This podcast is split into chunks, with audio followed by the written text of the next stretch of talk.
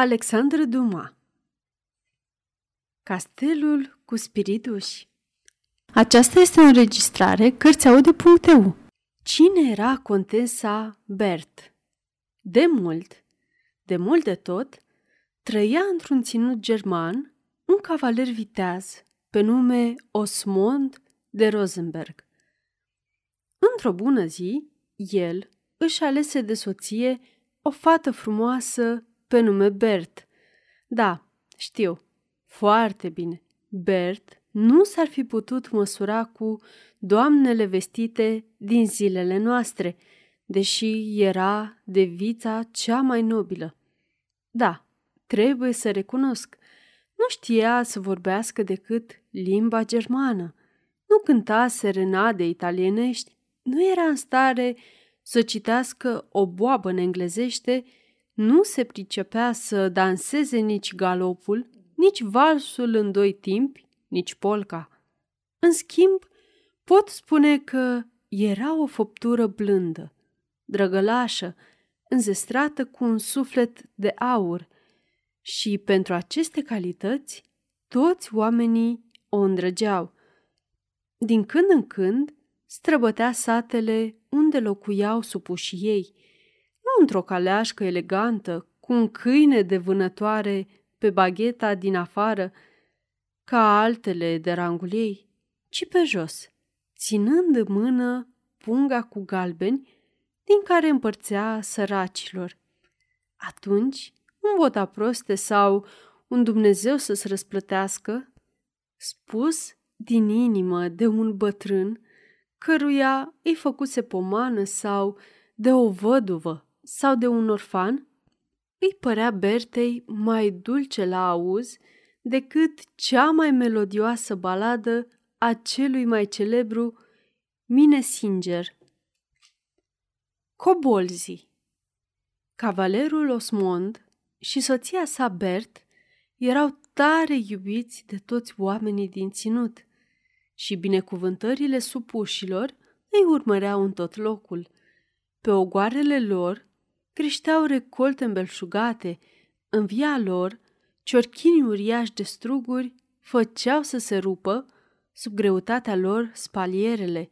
Și, dacă se întâmpla câteodată să vină asupra castelului Wisgo un nor plumburiu, doldora de grindină sau nori negri de furtună, atunci un vânt iscat din senin îi împingea în schimb spre alte meleaguri, unde își dezlănțuiau fulgerele și trăsnetele ori săgețile nimicitoare ale grindinei asupra moșiei vreunui cavaler rău la suflet și neiubit de popor.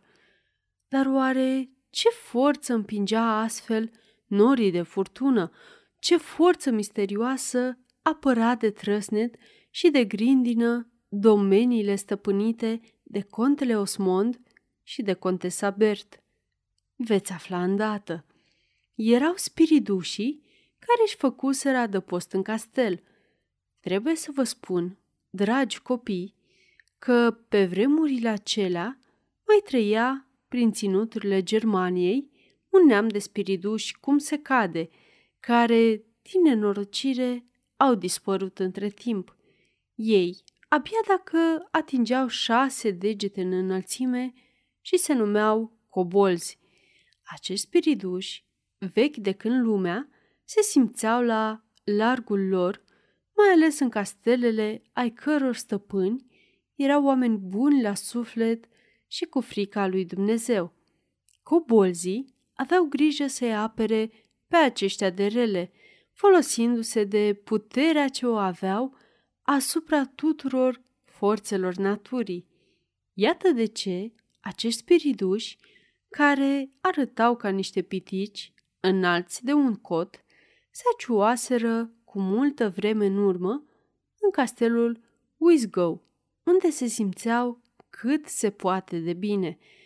După ce îi cunoscuseră și pe strămoșii lor, până la a șaptea spiță, îi îndrăgiseră tare mult pe contele Osmond și mai ales pe contesa Bert, cea miloasă, și se osteneau zi și noapte să apere castelul de rele. Bătrânul castel Într-o dimineață, Bert intră în iatacul soțului ei și spuse Dragul meu, senior, castelul e tare vechi și a început să se năruiască. Nu cred că mai putem trăi mult timp. În siguranță, sub acoperișul ăsta, care abia se mai ține din încheieturi. Nu crezi că ar trebui să ne construim altă locuință? Sunt de aceeași părere cu tine. Doar un lucru mă neliniștește. La ce te gândești, bunul meu senior? Cu toate că nu i-am văzut niciodată, nu se poate să nu fi auzit și de acei cobolzi, cum se cade, care și-au sălașul între zidurile castelului acesta. Tatăl meu știa de la bunicul lui, care știa de la un strămoș al nostru, că acești spiriduși aduc noroc casei noastre. Poate că s-au obișnuit și ei să trăiască în vechitura aceasta de castel.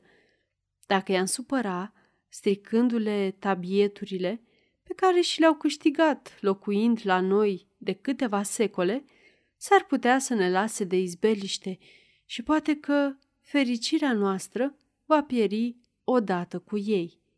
Bert încuvință aceste cuvinte pline de înțelepciune, așa că, până la urmă, s-au hotărât să rămână mai departe în bătrânul lor castel, așa părăginit cum e, decât să aducă vreo supărare, Doamne ferește, micilor spiriduși. O vizită ciudată Chiar în noaptea următoare, după ce contesa Bert și contele Osmond se culcară în patul lor mare, acoperit de un baldachin uriaș, sprijinit de patru coloane de lemn, răsucite în formă de spirală, auziră deodată zgomote ciudate, un fel de mișuneală care se apropia dinspre ușa salonului. Parcă erau o mulțime de pași mici și ușori ca de furnică. După câteva clipe, ușa dormitorului se deschise încetișor, ca prin farmec, și cei doi soți văzură, apropiindu-se de ei, pe podele câțiva soli trimiși de spiridușii despre care tocmai vorbirăm. În fruntea lor era un fel de ambasador îmbrăcat după moda cea mai înstărită a vremii, cu o manta de blană, pe sub ea cu o haină de mătase strânsă pe corp, pantaloni în două culori și niște pantofiori cu ciocuri ascuțite și lungi. Avea la brâu o sabie mititică, din cel mai fin oțel, a cărei teacă era cioplită dintr-un diamant. Ținea în mână, în chip foarte cuvincios, pălărioara fără boruri, înțesată cu pene și, apropiindu-se cuvincios de patul cu balachin, din vârful căruia contele Osmond și contesa Bert priveau uluiți, cu ochii mari cât niște farfurii, li se adresă în acest fel – umblă un zvon de ieri penserat, să fie cu noroc dacă e adevărat, că plin de înțelepciune plănuiți castelul părintesc să-l înnoiți, să fie gândul binecuvântat.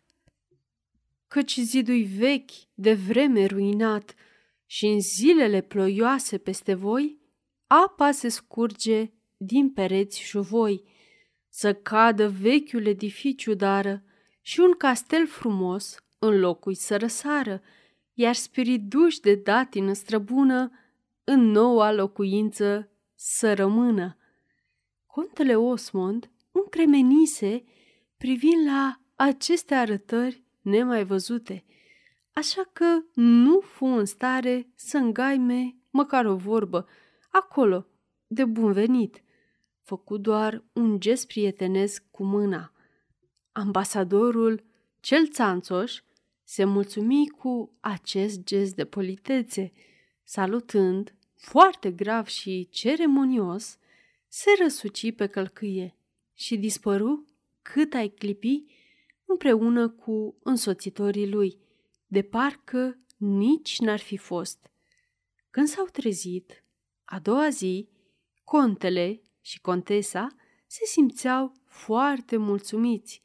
Obstacolul care îi împiedica să-și pună în aplicare planul fusese înlăturat. Primiseră încuvințarea de la micilor prieteni și protectori care hălăduiau prin cotloanele tainice ale străvechiului castel. Osmond chemă în aceeași zi un arhitect priceput, care declară că bătrânele ziduri trebuiau dărmate din temelie și se puse pe treabă. Aduse o armată de lucrători. O parte din ei dărmau ce trebuia dărmat, alții scoteau bolovani din carierele de piatră și îi cărau până la Wisgo. Alții doborau stejari și brazi înalți și falnici, din care meșterii tâmplari croiau grinzi uriașe și bârne rezistente. După mai puțin de o lună, din bătrânul castel nu rămăseseră decât temeliile. Și fiindcă, după cum spusese arhitectul, era nevoie de vreo trei ani ca să ridice un castel nou, contele Osmond și contesa Bert s-au retras la o fermă din vecinătate, așteptând clipa mult visată. Fiertura cu miere Totuși, castelul se înălța văzând cu ochii, căci ziua lucrau cu sârg o mulțime de zidari, iar noaptea se puneau pe treabă spiridușii. La început, lucrătorii se speriaseră foarte tare când vedeau dimineața că peste noapte zidul mai crescuse cu câteva rânduri de cărămizi. I-au vorbit despre ciudățenia asta a arhitectului, care i-a vorbit contelui. Acesta îi mărturisi că, deși nu poate băga mâna în foc, pentru adevărul spuselor lui, ar jura că treaba asta o fac bunii lui prieteni, spiridușii, care știu bine cât de grăbit este să se întoarcă în locuința lui. Într-o bună zi, un zidar găsi sus, pe schele, o roabă ca o jucărie, o tărăboanță care nu semăna cu una din aia de toate zilele. Era cioplită din lemn scump de abanos și cetluită cu fâșii de argint. Ai fi zis că un copil de rege se jucase pe acolo și o uitase. Zidarul o arătă tovarășilor lui și seara o lua acasă ca să-i o dăruiască băiețașului său. Dar chiar în clipa când copilul dădu să o apuce, roaba o luă singură la goană, de nu o mai putu prinde nimeni și ieși val vârtej pe ușă. Zidarul rămase cu gura căscată de uimire și nu-și putu stăpâni în fior de teamă, auzind mici hohote de râs ascuțite. Erau cobolzii care își băteau joc de el. De altfel, nu degeaba se apucaseră cobolzii de treabă. Știau ei că, dacă se lăsa pe mâna zidarilor și a arhitectului, castelul o să fie gata peste vreo șase ani. Căci acești onorabili constructori, așa au fost întotdeauna, dragii mei copii, Dumnezeu să vă ferească să cădeți cândva, când veți fi mari, pe mâna lor, niște mincinoși care, când promit ceva, nu se țin decât pe jumătate de cuvânt. Trecuseră vreo trei ani. Venise sorocul când rândunelele, după ce își părăsesc cuiburile de la ferestrele noastre, se adună și pleacă spre țările calde. Vremea tot mai rece și mai ploioasă speria și păsărelele, obișnuite să rămână peste iarnă în ținuturile noastre, care erau tot mai rare și mai zgribulite.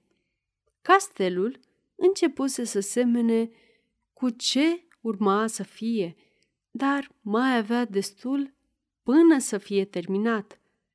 Văzând asta, contesa Bert, care privea atent la felul cum munceau zidarii, le zise cu vocea ei blândă.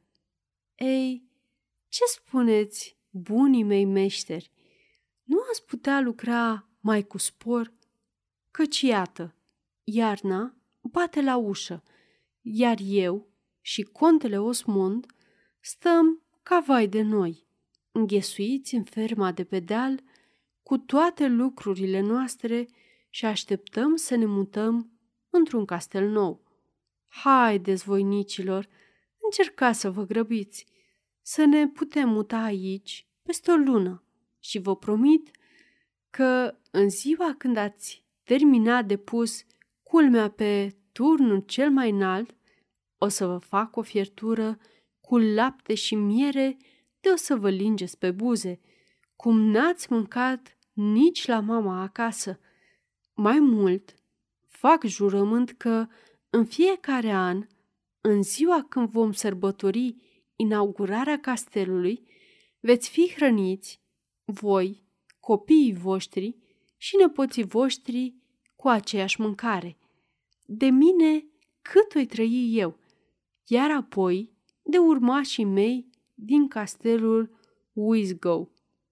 Invitația la o fiertură cu miere nu era pe vremea aceea, în evul mediu, ceva atât de neînsemnat pe cât poate să pară astăzi.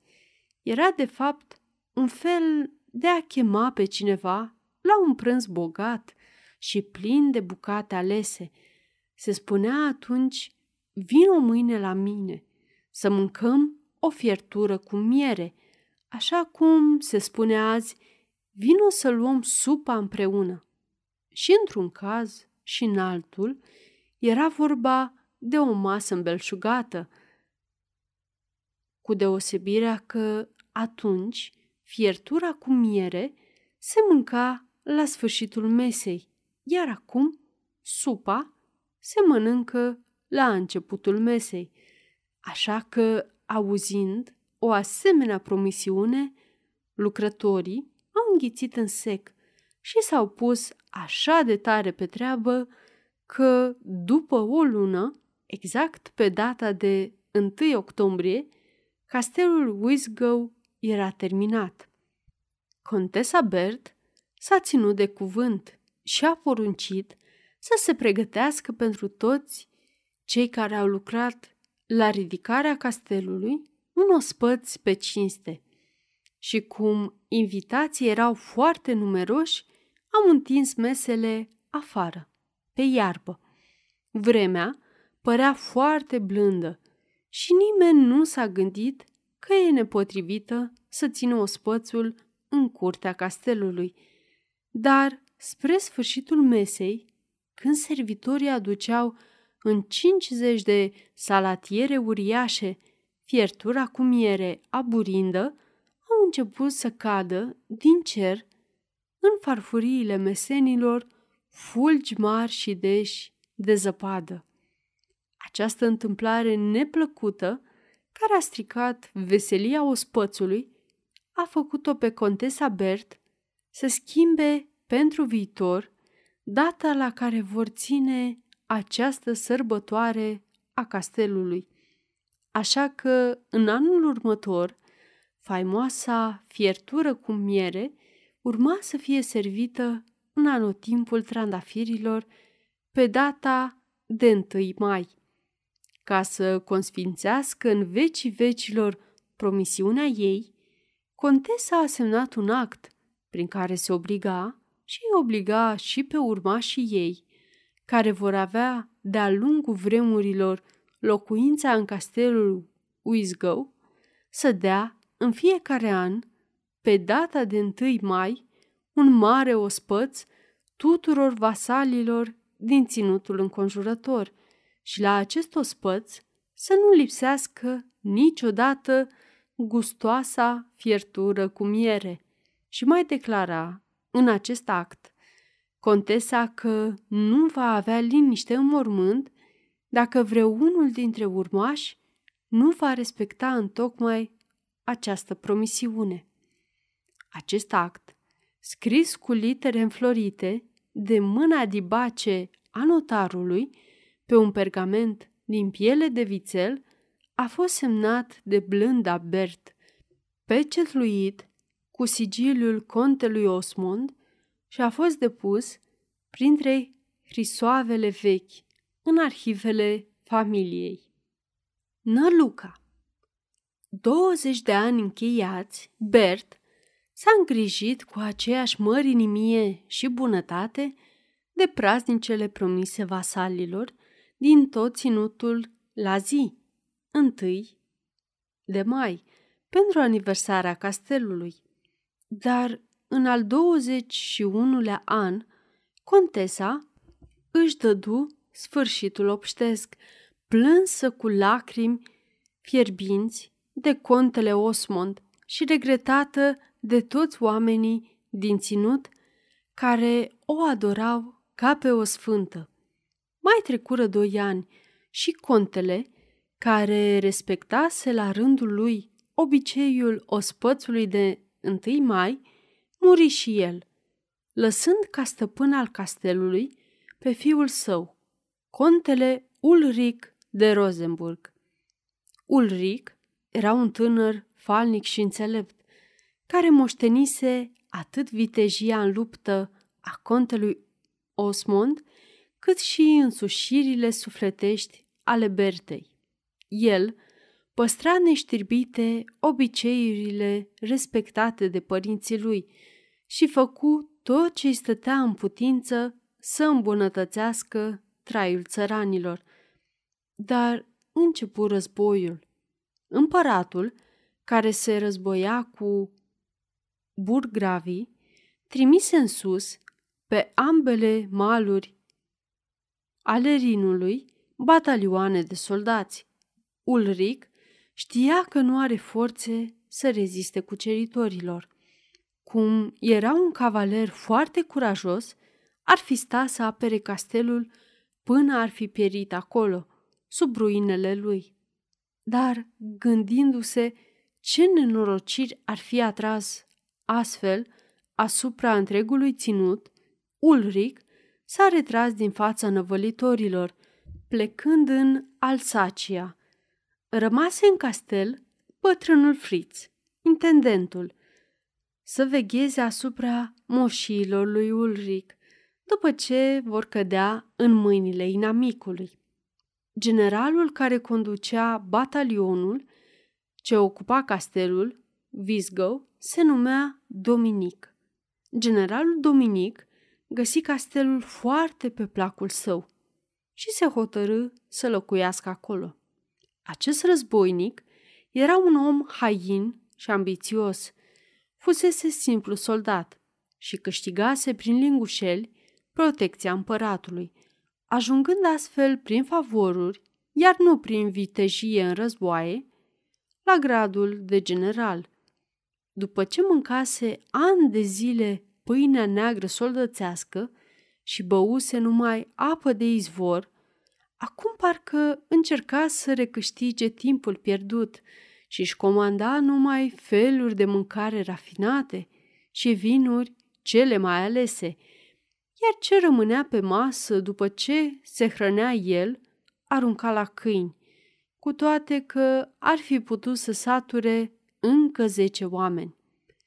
Chiar din prima zi, după venirea sa în castel, Dominic îl chemă pe bătrânul Friț și îi dădu o listă de biruri pe care trebuia să le plătească toți locuitorii ținutului. Intendentul îngenunche la picioarele lui, implorându-l să nu fie atât de aspru cu noii lui supuși. Dar generalul Îi spuse că nimic nu-i displace mai mult pe lumea asta decât să vadă oameni care se jeluiesc și că, dacă mai vine să se plângă, o să dubleze birurile. Și cum generalul Dominic era cel mai puternic și avea, ca orice învingător în război, dreptul de a porunci, bătrânul Friț trebuie să se supună. Acum, fiindcă ați aflat ce fire amarnică avea acel Dominic, bănuiți ce primire i-a făcut lui Friț atunci când a venit să-i vorbească despre obiceiul lăsat cu limbă de moarte de contesa Bert, ospățul de 1 mai pentru toți oamenii locului. Generalul Dominic izbucni în râs și privind la el cu dispreț, îi răspunse că supușii sunt lăsați de Dumnezeu să-și hrănească stăpânii și nu stăpânii trebuie să se îngrijească de mâncarea supușilor.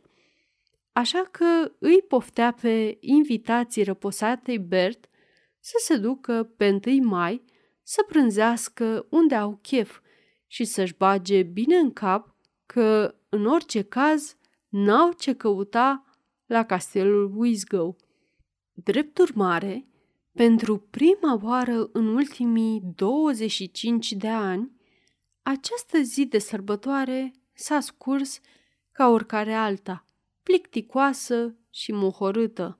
Oamenii nu s-au mai strâns ca altă dată în jurul mesei primitoare din curtea castelului Wisgow, dar toți erau așa de înfricoșați de sălbaticul Dominic, încât nimeni n-a îndrăznit să se plângă.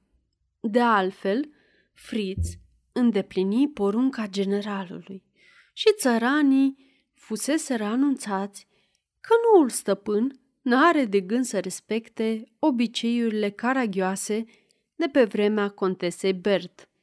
Cât despre Dominic, prânzi pe întâi mai, la fel ca de obicei, mâncând cu lăcomie vreo zece feluri de mâncare, până simți că îi plesnește burdihanul și trebuie să-și dea drumul la curea. Apoi se ridică râgâind mulțumit. Puse ca de obicei santinele pe coridoarele castelului și la intrări. Se duse să se culce și a dormit pe loc. De obicei, generalul dormea puștean până în zori. Puteai să tragi cu tunul că nu se sinchisea. De data asta, se trezi pe la mijlocul nopții.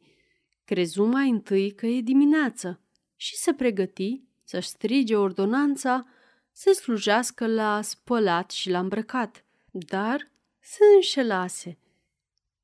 Afară era întuneric și pe cer se vedeau licărind stelele. Se întâmplă ceva neobișnuit în sufletul lui de fiară. Îl încerca un fel de spaimă fără nume. Avea presimțirea că o să asiste la ceva supranatural. În încăpere, aerul tremura de parcă duhurile nopții zburau în jurul lui, bătând din aripi ușor. Câinele lui favorit, Pic, care fusese legat în curte, exact sub fereastra sa, scotea urlete prelungi, rău prevestitoare. Auzindu-l, Dominic simți că fruntea îi se acoperă de o sudoare rece. Orologiul castelului bătu, rar și năbușit, miezul nopții. La fiecare bătaie, groaza se cuibărea tot mai mult în sufletul acestui războinic încercat. După a zecea bătaie a orologiului, nu mai putu suporta tulburarea care îl stăpânea. Se îndreptă spre ușă cu gând să cheme santinela de pe coridor. Dar când cea de-a 12 bătaie se pierdu în noapte, Dominic auzi cum ușa, pe care știa că a închis-o pe dinăuntru, se deschise încet, scârțâind din țâțâni, de parcă n-ar fi avut încheietoare și zăvor.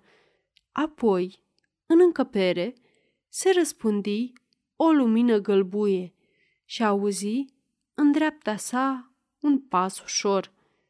Văzut deodată, la capul patului, o femeie înaltă, învăluită într-un lințoliu alb, purtând într-o mână una din acele candele de aramă care se țin de obicei aprinse în preajma mormintelor și în cealaltă un pergament acoperit cu un scris mărunt și pecetluit. Apoi, Năluca se apropie încet de el. Privirile ei îl fixau. Avea pe chip o expresie ciudată, încremenită. Pletele lungi îi cădeau pe umeri. Când se află la un pas de general, ea apropie lampa de pergament în așa fel încât să fie luminat și porunci cu o voce de pe altă lume. Fă ce este scris aici. Îngrozit, Dominic a avut timp să citească pe nerăsuflate actul prin care Contesa Bert hotărâ sărbătorirea castelului Wisgow, an de an, de către toți stăpânii care îi vor urma, hotărâre căreia generalul Dominic refuzase să îi se supună. Când generalul termină de citit, Năluca dispăru la fel cum venise, tăcută, fumurie și ghețoasă. Ușa se închise în spatele ei, lumina gălbuie din încăpere dispăru. Vâșnicul Dominic căzu înapoi pe pat și rămase așa țintuit locului până dimineață, cu spaima în suflet. Pâine soldățească și apă chioară. Cum se lumină afară, vraja care îl țintuise pe pat se topi și Dominic, furios, chemă la ordin toate santinelele care stătuseră la miezul nopții de pază, pe coridoare și la porți. Soldații veniră în fața lui tremurând de spaimă, căci fiecare dintre ei ținea minte cum, în timp ce orologiul bătea miezul nopții, amorțise, doborât de un somn de neînvins, iar după câtva timp se trezise din nou, fără să poată ști de cât timp ațipise. Înainte de a intra la general, căsură cu toții la învoială să nu recunoască nimic, sperând că nimeni nu-i văzuse cucăind în postul de gardă. Într-adevăr, oricât i-a luat la rost generalul, voind să afle ce au văzut, au răspuns într-un glas că pe sub ochii lor nu trecuse femeia cu Giulgiu și că n-aveau știre de așa ceva. Dar intendentul Fritz, care asistase la interogatoriu, se ridică hotărât și i-a duse la cunoștință generalului că aceea nu fusese o femeie, ci o stafie. La miezul nopții îl vizitase umbra contesei Bert, fiei țărâna ușoară. Dominic se încruntă la aceste vorbe, care îi se păreau nesăbuite. Totuși, porunci tuturor să iasă și îl descusu pe Fritz, aflând de la el că ospățul de la 1 mai, de care el nu se sinchisise, era un obicei întemeiat cu 25 de ani în urmă chiar de contesa Bert, care îl lăsase cu limbă de moarte tuturor stăpânilor castelului Wisgow, ce vor urma după ea, și făcuse un act solemn, semnat și pecetluit în fața notarului, iar acest act se afla în arhiva familiei printre tot felul de hrisoave colbuite. Generalul îi porunci lui Fritz să-i aducă de îndată actul contesei Bert și nu mică-i fu mirarea când Fritz îi puse sub ochi exact pergamentul pe care îl arătase Năluca în miez de noapte. Dar generalul Dominic uitase ce spaima a tras și, deși întâmplarea prin care trecuse era cât se poate de ciudată și unui alt om decât el i-ar fi dat de gândit, îl anunță pe Fritz că îl doare în cod de testamentul contesei și de toate stafiile din lume. Și în aceeași zi, generalul îi invită pe toți ofițerii lui la ospăți în salonul cel mare al castelului.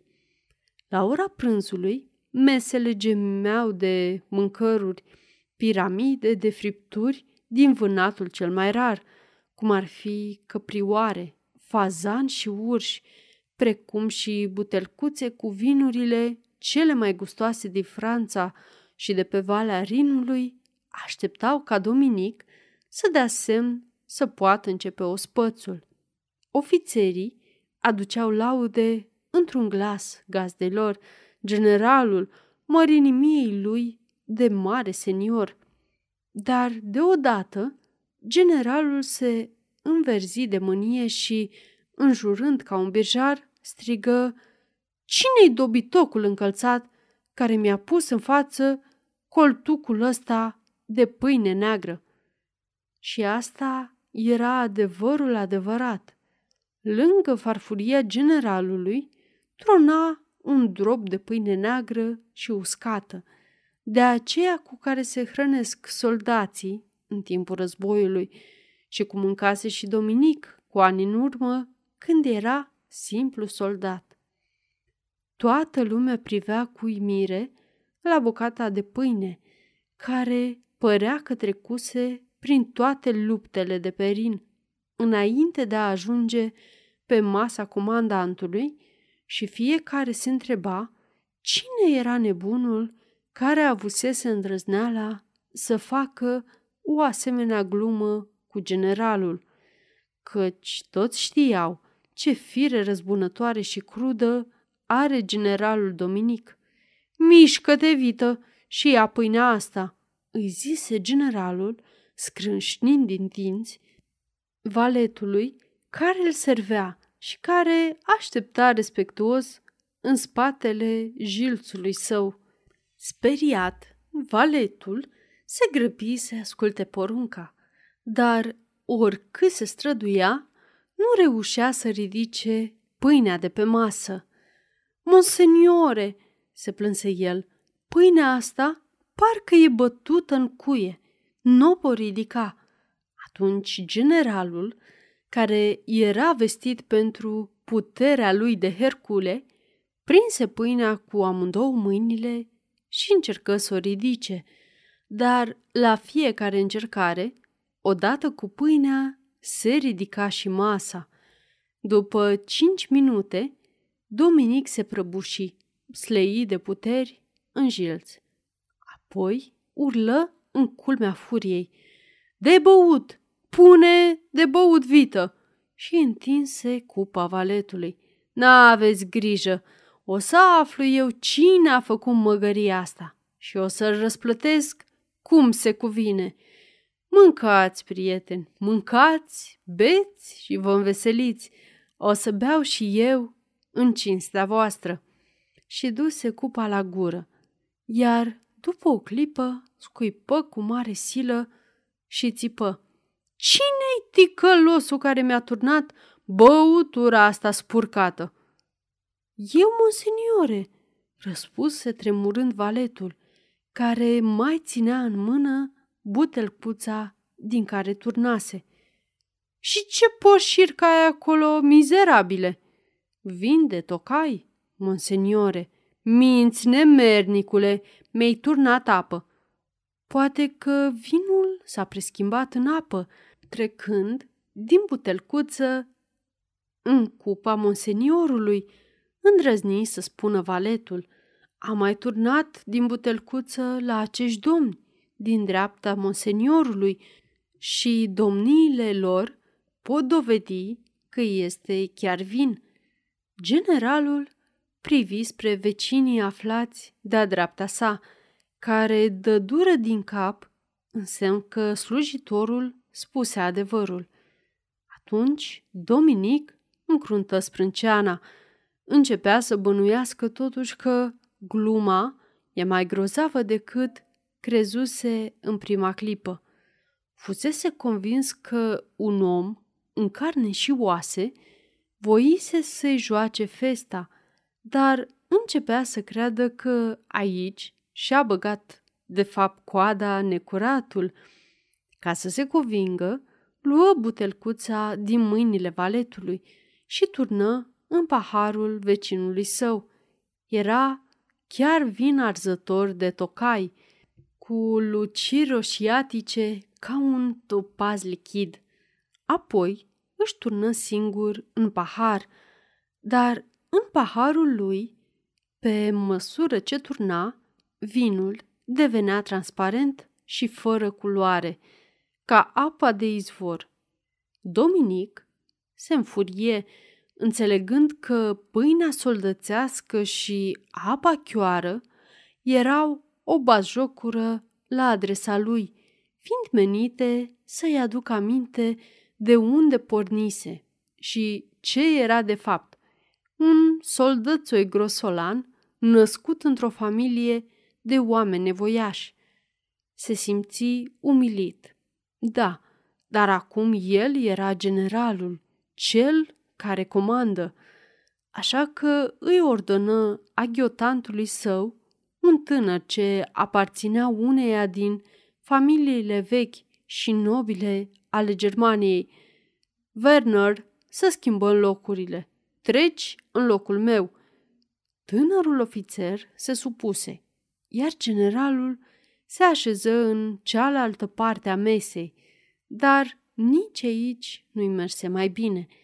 În timp ce, sub mâna lui Werner, bucata de pâine devenea ce era, adică un coltuc de pâine obișnuită, pe care îl puteai lua de pe masă și duce la gură toate bucățile de pâine pe care le atingea generalul se preschimbau pe loc în pâine neagră, soldățească, iar în cupa lui vinul devenea apă chioară.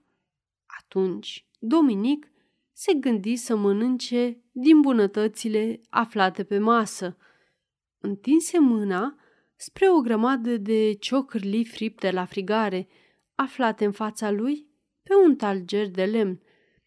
Dar când atinse una din ele, toate își luară zborul și nimeriră fiecare în gura unuia din țăranii care priveau de la distanță ospățul boieresc. Se înțelege că oamenii s-au mirat tare de pomana pe care au primit-o așa pe nepusă masă. Minunea asta a făcut ocolul ținutului și a rămas de atunci o zicală pe care o folosim ca să vorbim despre un om care își face speranțe nebunești. Crede că o să-i cadă ciocărlii fripte în gură. Că despre Dominic, omul a cărui trecere pe acest pământ a dat naștere proverbului de mai sus, era furios cum nu se poate, dar înțelegând că ar încerca degeaba să lupte cu niște puteri supranaturale, declară sus și tare că nu e nici foame și nici sete și că participă la ospăți numai ca să facă cinste invitaților. Ofițerii lui se codeau să mănânce, făceau fețe-fețe, neștiind cum e mai bine, să înfrupte pe sătulelea, să bea și să înveselească sau să se poarte cu grijă și măsură. Așa că, până la urmă, au înghițit cu noduri din bunătățile fără seamăn întinse pe mese și au rămas țepeni și posomorâți ca niște sperietori, de teamă să nu-l supere pe general cu voioșie ne la locul ei. În aceeași seară, Dominic îl anunță pe aghiotantul său că tocmai a primit o scrisoare de la împărat, care îi ordona să-și mute cartierul general de la Wisgow în alt loc mai bine apărat. Și generalul se supuse ordinului măriei sale, plecând imediat. Nu-i nevoie să vă mai destănui că scrisoarea împăratului era de fapt o scorneală a lui Dominic. De fapt, el se temea tare de tot că va primi iar, la miezul nopții, vizita contesei Bert și că, drept răsplată pentru purtarea sa, o să fie pedepsit să mănânce mereu pâine neagră și acră și să bea numai apă chioară. Abia aș luase fiorosul Dominic catrafusele și plecase, că bătrânul intendent găsi într-un dulap, unde cu o zi înainte nu se afla nimic, un săculeț cu monezi de argint, pe care era lipită o foaie cuprinzând cuvintele următoare pentru fiertura cu miere. Mai întâi, bătrânul se îngrozi, dar recunoscând scrisul contesei Bert, își veni în fire, așa că în acel an E adevărat, cu întârziere de câteva zile, oamenii au sărbătorit aniversarea castelului printr-un ospăț de pomină, de care s-a ocupat bătrânul Fritz. Și de atunci, la fiecare întâi mai, s-a întâmplat la fel. Contesa Bert avea grijă să depună într-un ungher tainic un săculeț cu monezi de argint. După câțiva ani de zile, armatele împăratului s-au retras iar în josul Rinului și Valdemar de Rosenburg, fiul lui Ulric, veni să locuiască în castelul părintesc. Trecuseră 25 de ani de când tatălui Valdemar, Ulric, care murise pe pământuri străine, fusese obligat să părăsească frumosul și bătrânul castel Wisgow. Valdemar de Rosenburg Contele Valdemar nu moștenise firea binecuvântată a înaintașilor săi, poate că șederea pe pământuri străine îi asprise caracterul. Din fericire, Alături de acest prinț trufaș și răutăcios se afla Wilhelmina, soția lui, o femeie blândă și bună la suflet.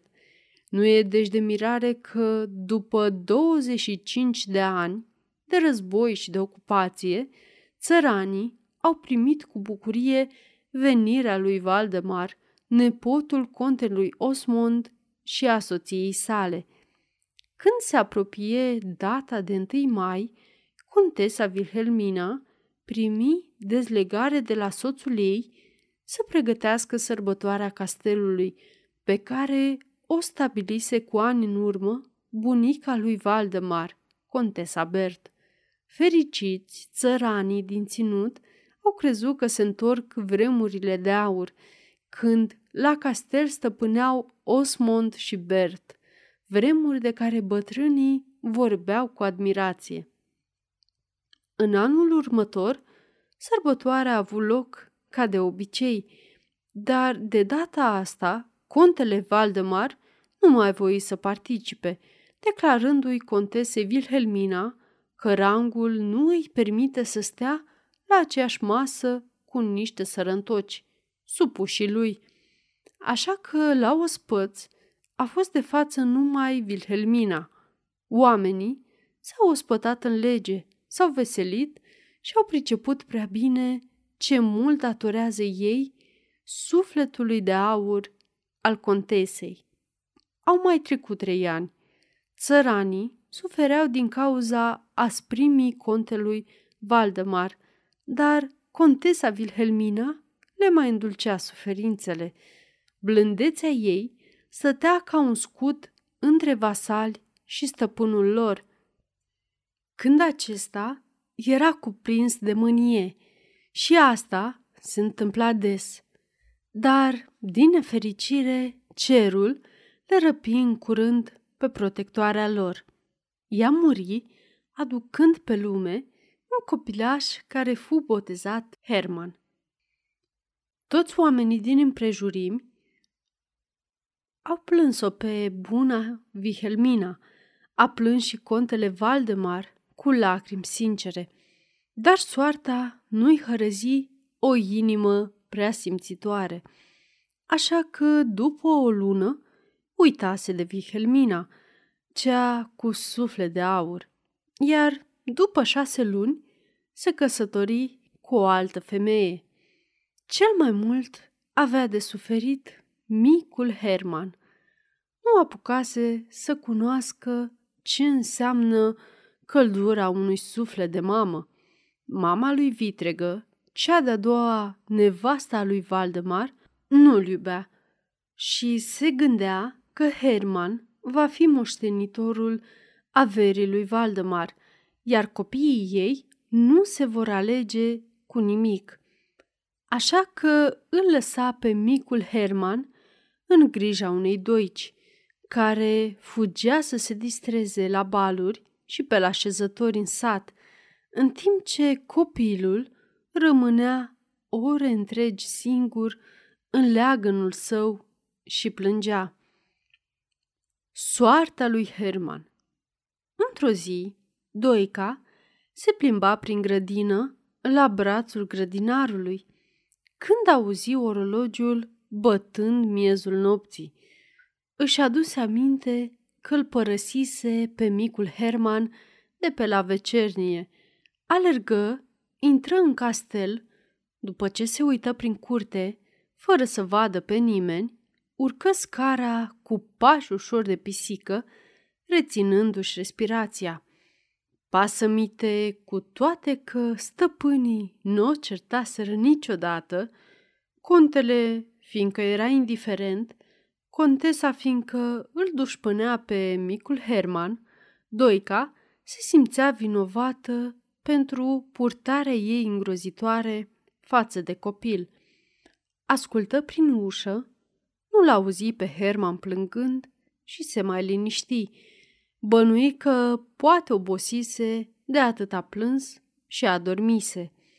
Scoase cheia din buzunar, o băgă încetișor în clanță și, răsucind-o cât putu de încet, deschise ușa. Dar, pe măsură ce deschidea ușa, și ochii îi se obișnuiau cu întunericul.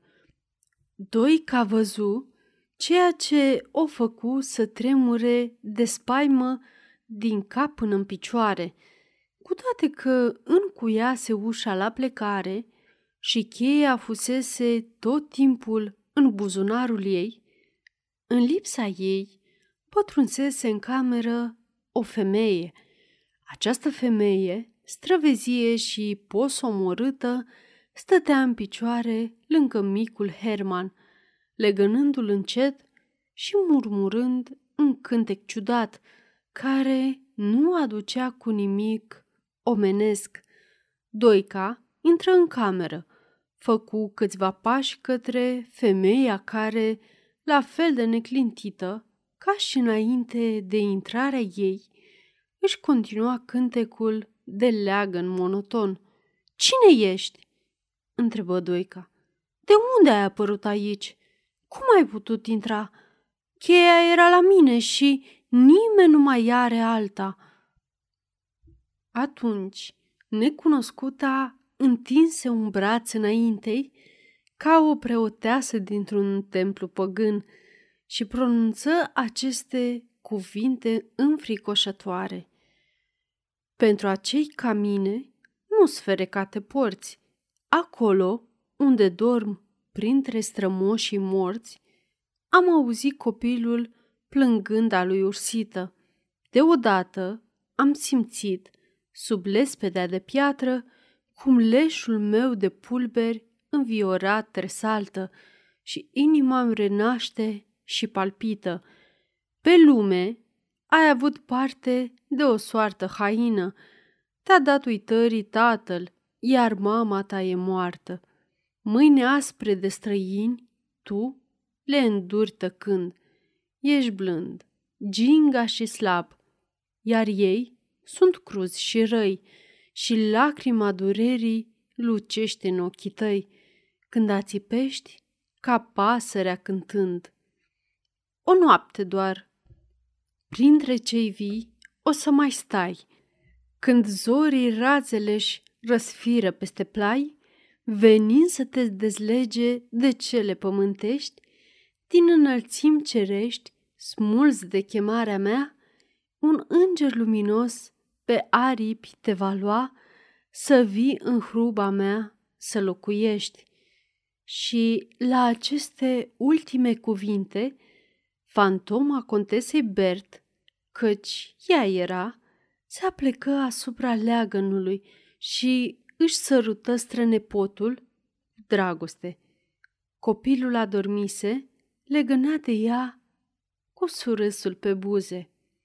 În zori, Doica îl găsi pe micul Herman rece ca gheața, fără viață.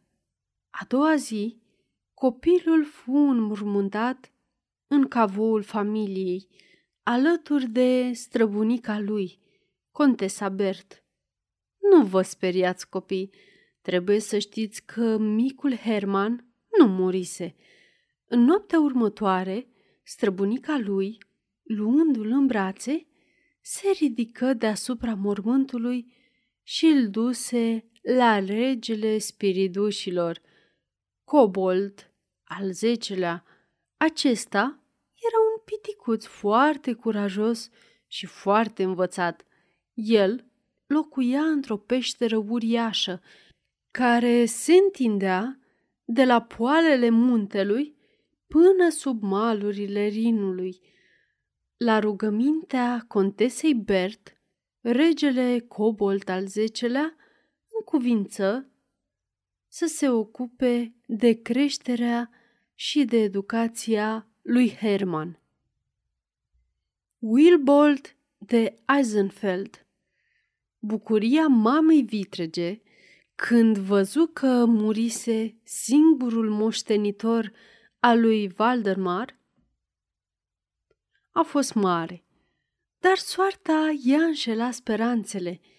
N-a avut o fică sau un fiu care să moștenească averea lui Valdemar, iar peste trei ani, o boală fără leac i-a întrerupt firul vieții.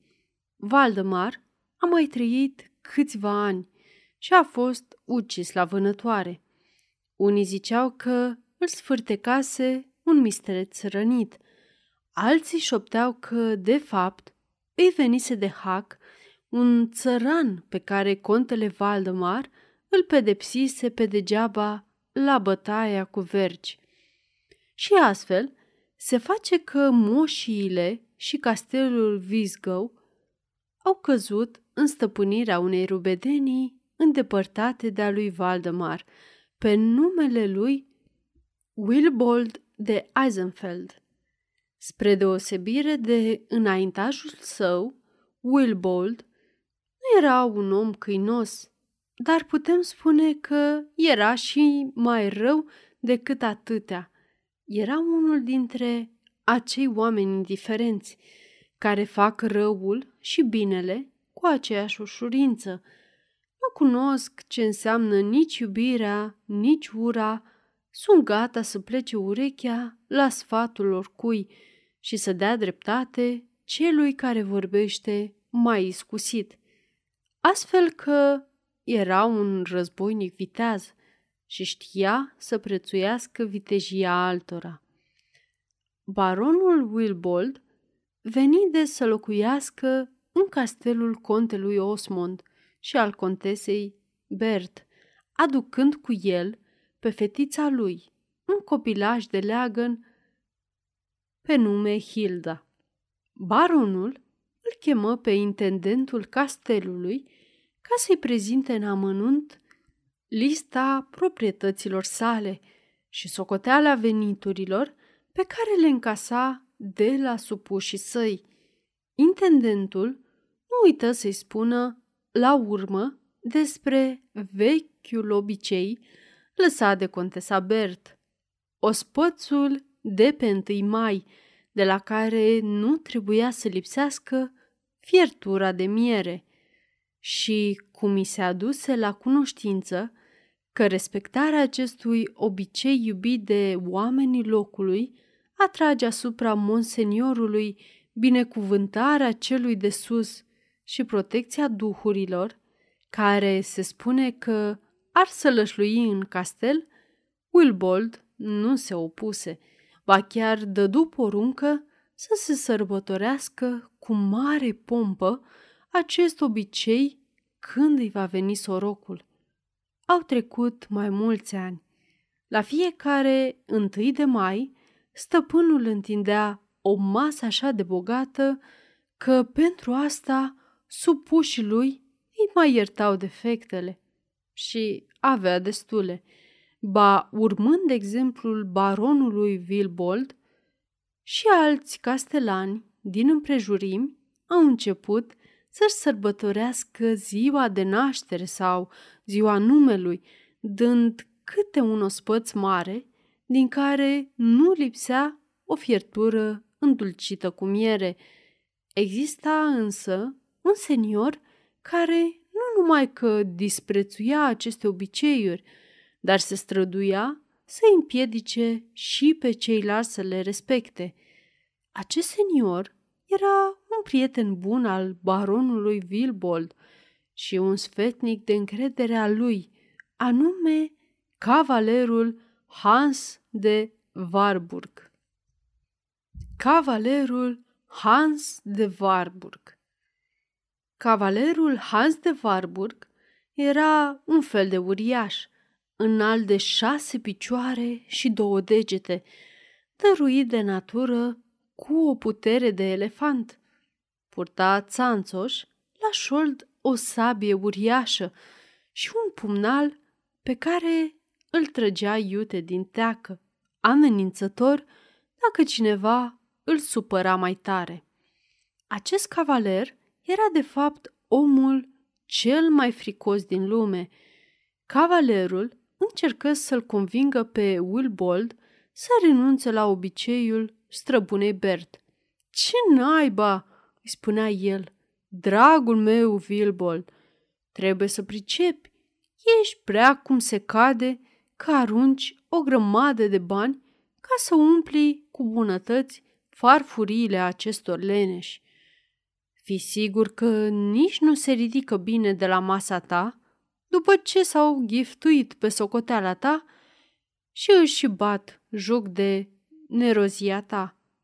Dragul meu Hans, îi răspunse Wilbold, am gândit de multe ori la tot ce spui tu acum, fiindcă e adevărat, ospățul ăsta mă costă el singur cât 50 de mese obișnuite.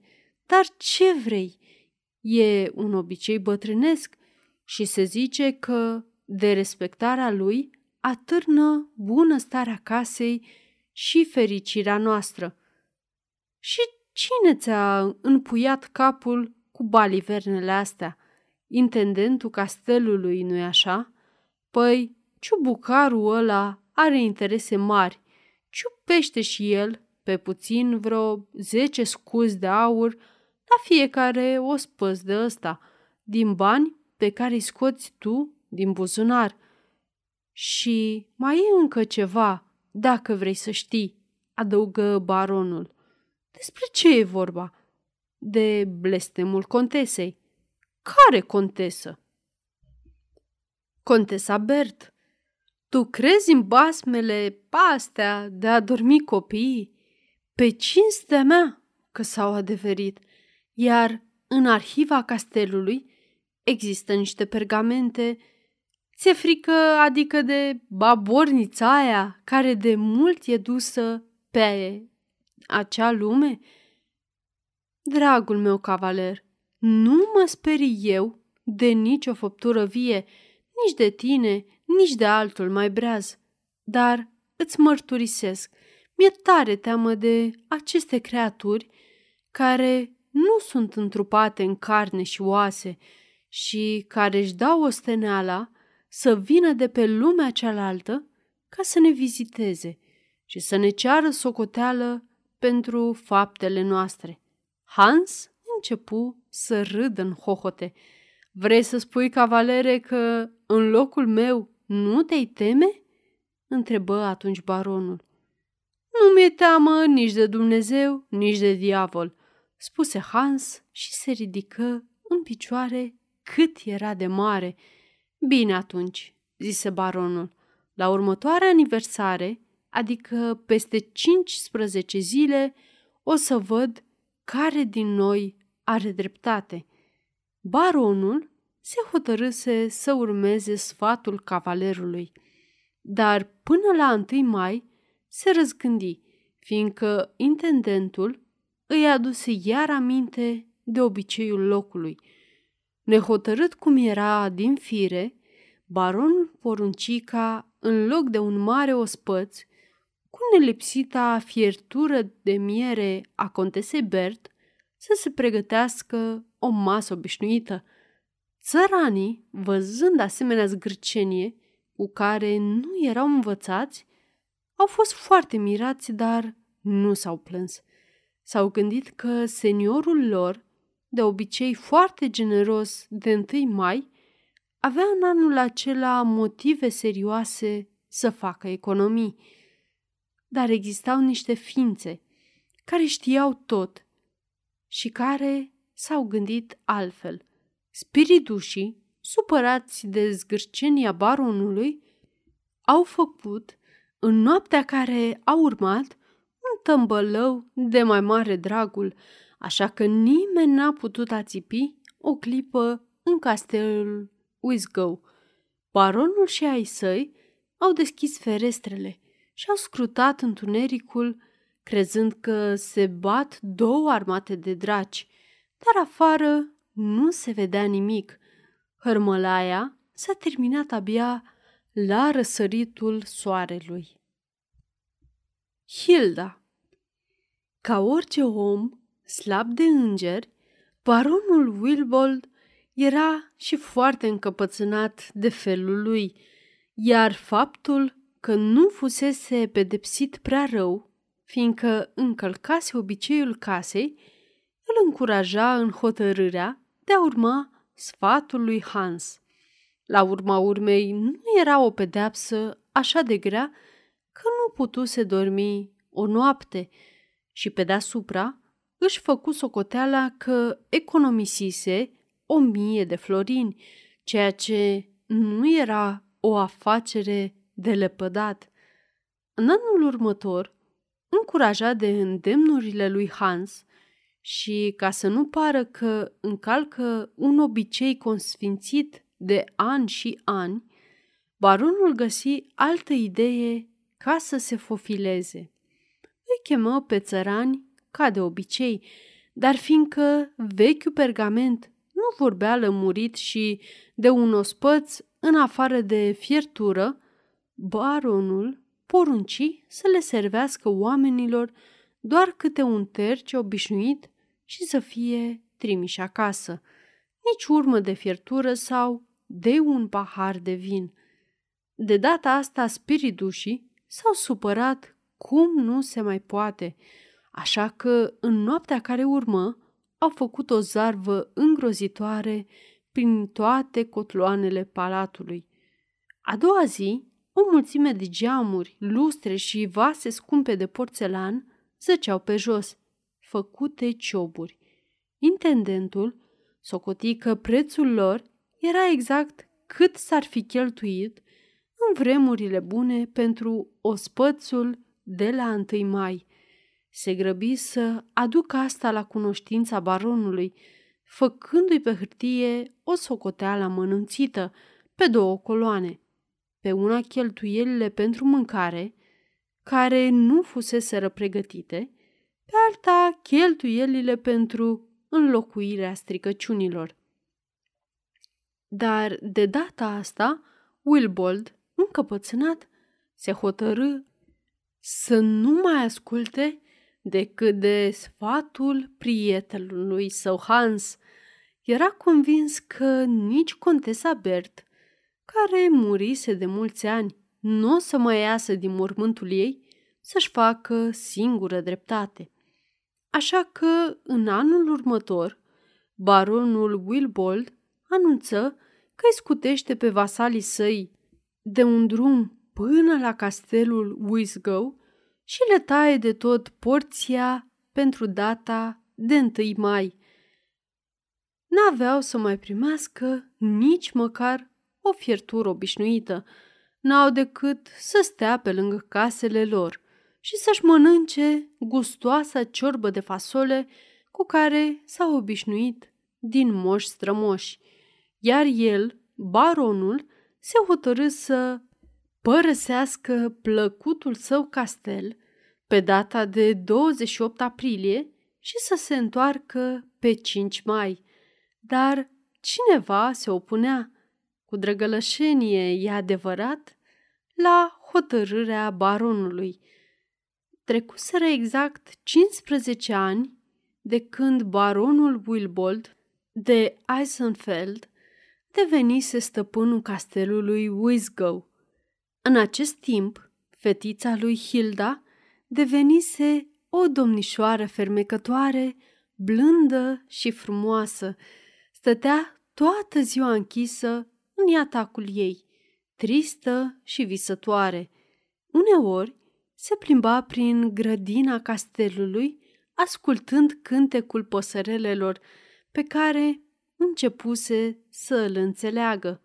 Noaptea, așezată pe pervazul ferestrei, privea chipul misterios al lunii, peste care, din timp în timp, treceau nori întunecându-o. Hilda îi iubea pe supușii tatălui său, oameni nevoiași care munceau din răsputeri, zi de zi, ca să-și câștige o bucată de pâine.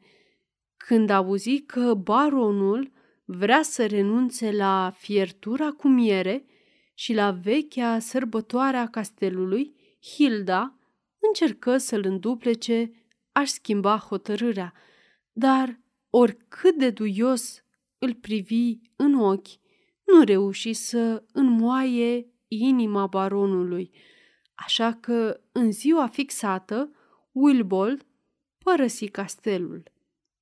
În lipsa lui, Hilda își adună toate economiile pe care le făcuse de ani și ani de zile și plecă pe jos prin satele supuse baronului. Se oprea pe la casele celor săraci, ale bolnavilor și bătrânilor, le lăsa câte un florin și le spunea că tatăl ei, treburi importante, îi lăsase bani ca să-i miluiască pe toți oamenii sărmani. Țăranii au crezut-o ori s-au făcut că o cred și cum ospățul de Maian fusese tare sărăcuț, s-au gândit că mai bine prinde o pomană bună decât o masă pe spongi. Și-au binecuvântat mâna fetei pe care au privit-o de atunci ca pe binefăcătoarea lor, dar nimeni nu avea cum să înșele pe atot știutorii spiriduși. Mâna de foc Baronul Wilbow s-a întors la castel pe data de 5 mai. Prima lui grijă a fost să întrebe dacă, între timp, s-a întâmplat ceva neopișnuit. I s-a răspuns că e liniște și pace în castel și pe moșii, că țăranii nu s-au plâns, iar cobolzii n-au adus niciun fel de stricăciuni. Își zise în sinea lui că asta e răsplata pentru încăpățânarea și tăria lui și că a scăpat pe totdeauna de duhul răzbunătoare și de stafii. Dar seara nici nu se culcă bine în pat, că în castel și în prejurul lui începu un asemenea vacarm cum nu fusese dat să audă vreodată urechile unui muritor. Zgomotele băgară în sperieți toate animalele. Câinii urlau apustiu, pisicile mieunau, bufnițele bufnițeau, vitele de pe staule mugeau, găinile cloncăneau, cocoșii cucurigau. Prin castel se auzeau zdupăituri, bufnituri, duduieli, tropăituri, hârșuituri, zdrongăneli. Ai fi zis că duhuri nevăzute răstoarnă mobile, plimbă prin pod bolovani și târâie pe podele, de colo-colo lanțuri grele de fier. La miezul nopții, toate zgomotele au încetat. Toată lumea auzi cum bate orologiul din turn de 12 ori. După ultima bătaie, liniștit întrucâtva, Wilbold scoase capul de supătură și îndrăzni să privească împrejur. Dar ce văzu? Îi făcu părul măciucă. O mână de foc ieșea prin peretele din fața lui și desena în aer, cu vârful unui deget, ca și cum ar fi fost o pană de scris, următoarele cuvinte. Contesei Bert porunca să-i îndeplinești, baroane, doar o săptămână ți dau. De nu, amarnic o să pătimești, castelul pentru totdeauna eu ți-l iau. După care mâna dispăru, apoi, una după alta, în ordinea în care fusese răscrise, literele au dispărut și ele. Când ultima literă s-a stins, camera, care fusese luminată de aceste cuvinte de foc, s-a scufundat din nou în întuneric. A doua zi, toți slujitorii baronului, tremurând de frică, au venit la el să-i spună că nu mai rămân nici măcar o zi în acest castel blestemat. Adevărul e că, în adâncul sufletului, baronul Wilbold simțea o dorință la fel de fierbinte de a părăsi castelul. Din fericire pentru el, Wilbold moștenise de curând castelul Eisenfeld, aflat la numai o jumătate de zi de drum de Wisgow, așa că nu i-a fost greu să se hotărască. Își anunță slujitorii că de acum înainte va locui pe domeniul său de la Eisenfeld și va lăsa duhurile necurate care bântuie castelul Wisgow să-și facă de cap cum vor. Ca urmare, deși Hilda plângea de ți se rupea inima, porunca baronului fu îndeplinită neîntârziat și cu mare bucurie de toți oamenii lui care au luat toți, cu cățel, cu purcel, calea spre Eisenfeld. Cavalerul Torald Nici nu se răspândise bine printre locuitorii ținutului vestea că baronul Wilbold a părăsit castelul când altă știre trecu din gură în gură. Oamenii aflară că, prin împrejurimile castelului, își făcuse apariția cavalerul Torald, care trecuse pe la cele mai vestite curți princiare ale Europei și își câștigase faima de luptător foarte viteaz și de tânăr plin de farmece și inteligență. Cavalerul Torald era un voinic frumos, de vreo 20 de ani, cu pletele lungi, aurii, ca spicul grâului copt. Se povesteau lucruri ciudate și greu de crezut despre copilăria lui, că de când era mic, mic de tot, părinții îl încredințaseră ca să fie educat unui rege misterios, regele piticilor, pe care nimeni nu-l văzuse vreodată sau, în orice caz, nimeni nu-l văzuse la față de cel puțin un secol încoace.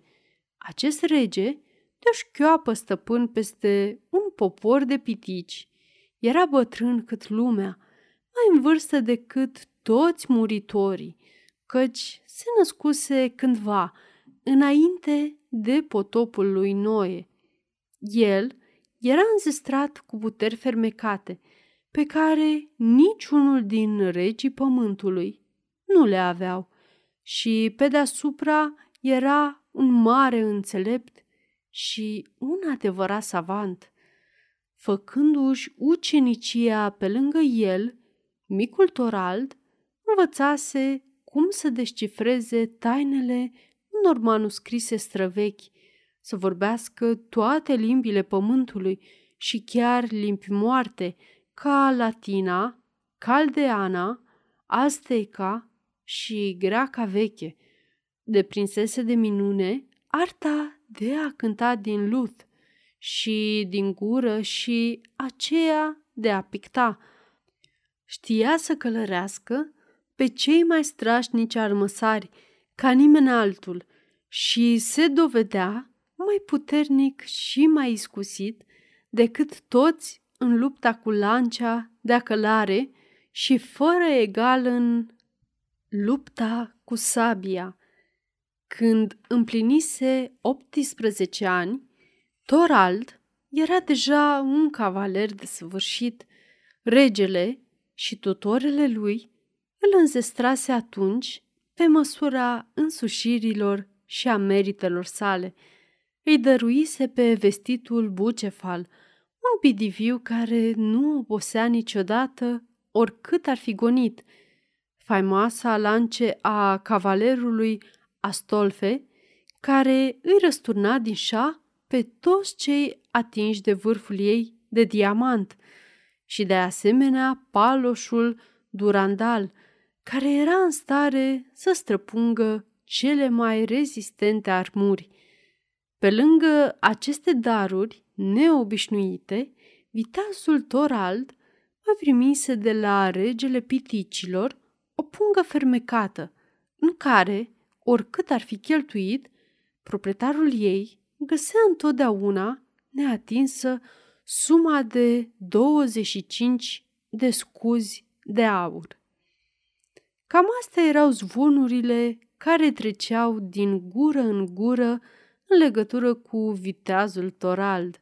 Oamenii l-au văzut chiar trecând prin târgul Rosenburg, stând falnic în șa, strunindu-l pe focosul bucefal, înarmat cu lancea cea fermecată și purtând la șold paloșul durandal. Apoi dispăruse cu desăvârșire. Nimeni nu-l mai văzuse. Acest mister, care îl înconjura pe Torald, cel cu pletele de aur, îi făcuse pe locuitorii ținutului și mai curioși, mai dornici de a afla cât mai multe despre el, așa că de la o zi la alta apăreau alte zvonuri care, de care mai năstrușnice. Unii spuneau cu multă încredințare că îl văzuseră pe Torald în mijlocul Rinului, stând într-o barcă, în picioare, semeț ca un brad tânăr și barca se ținea nemișcată, țintuită parcă de o vrajă, în timp ce valurile spumegoase treceau pe lângă el bătute de o vijelie. Alții spuneau că l-au văzut cu ochii lor urcat în vârful unei stângi prăvălatice, cântând din luth în dreptul ferestrelor Hildei și că pe stâncile acelea nu se cocoțase până atunci picior de om, doar șoimii și acvilele imperiale. Dar cine putea ști dacă vorbele astea aveau vreun temei sau erau doar niște vorbe de clacă? Poate că, de fapt, nimeni nu îl mai văzuse la față pe cavalerul Torald. Din ziua în care străbătuse călare, înarmat ca un războinic, ulița cea mare din micuțul târg numit Rosenburg. Prin soare. După cum ați văzut, dragii mei, mâna de foc îi dăduse un răgaz de șapte zile baronului Vilbold ca să se căiască pentru faptul că încălcase datina moștenită de pe vremea contesei Bert.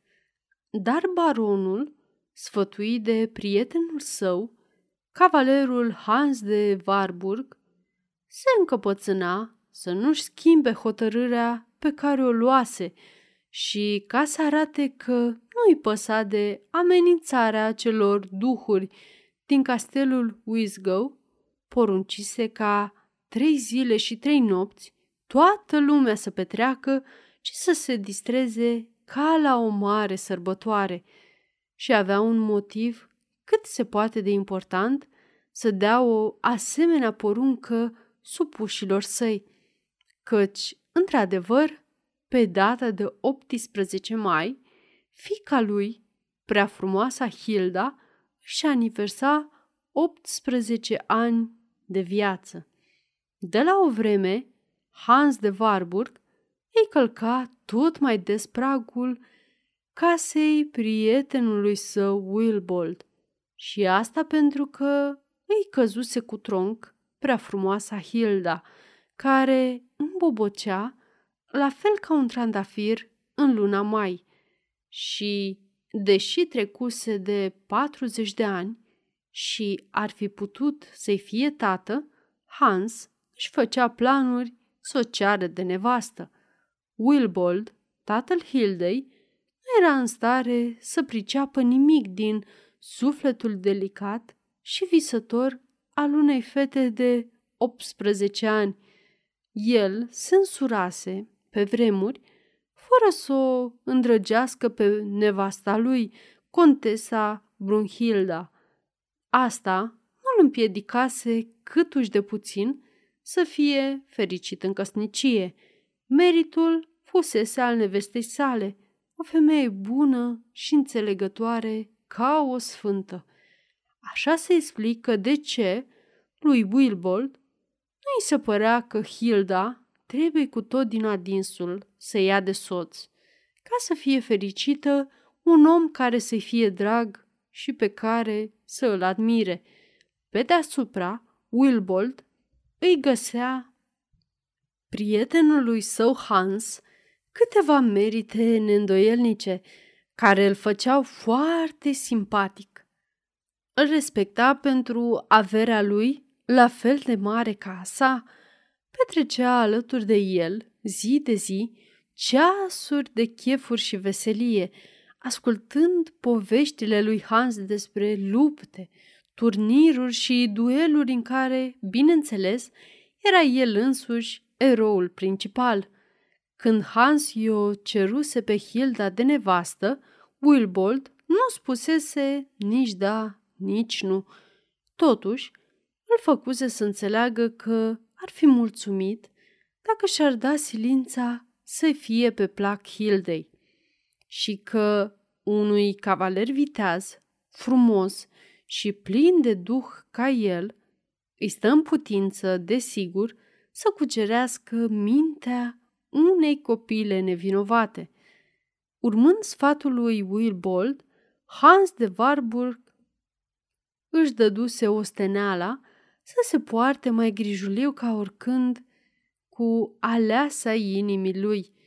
Hilda primea toate gesturile lui de supunere și de dragoste cu aceeași modestie ca întotdeauna, un pic cam distrată, de parcă n-ar fi priceput ce scop urmărea Hans. Ziua de naștere a Hildei pica deci la cinci zile după ce mâna de foc i se arătase baronului Wilbold. Baronul își invitase toți prietenii cale de zece poște să participe la petrecerea plănuită de el, care avea să țină trei zile și trei nopți. Nu lipsea, se înțelege, bunul său tovarăș de distracții, Hans de Warburg. Toți invitații se strânseseră și începuseră să treacă în sufragerie și să-și ocupe fiecare locul ce îi fusese fixat la masă, când se auzi din apropiere sunet de corn. Majordomul își anunță stăpânul de un tânăr cavaler care ședea în fața porților și cerea găzduire. Pe cinstea mea, strigă vesel baronul Wilbold. Flăcăul ăsta nici că putea alege un moment mai potrivit. Mergi și spune că e binevenit în castelul Eisenfeld și că nu vom putea începe masa fără el. După câteva minute, cavalerul necunoscut intră. Era un voinic de vreo 20 de ani, cu plete aurii și ochii negri, care, după grația și noblețea comportării sale, dovedea că e obișnuit să se afle în tovărășia unor mari seniori. Văzând cu cine are de-a face, baronul Wilbold îl invită să ia loc la dreapta sa. Tânărul îi mulțumi cu vorbe meșteșugite, dar refuză să primească această cinste deosebită și se așeză modest pe un jilț aproape de capătul cel mai îndepărtat al mesei. Nimeni nu-l cunoștea pe cavaler și de aceea toți îl priveau cu multă curiozitate. Numai Hilda stătea cu ochii plecați. Dacă ar fi privit-o cineva în clipa când frumosul cavaler trecuse pragul, ar fi observat că se împurpurase de emoție.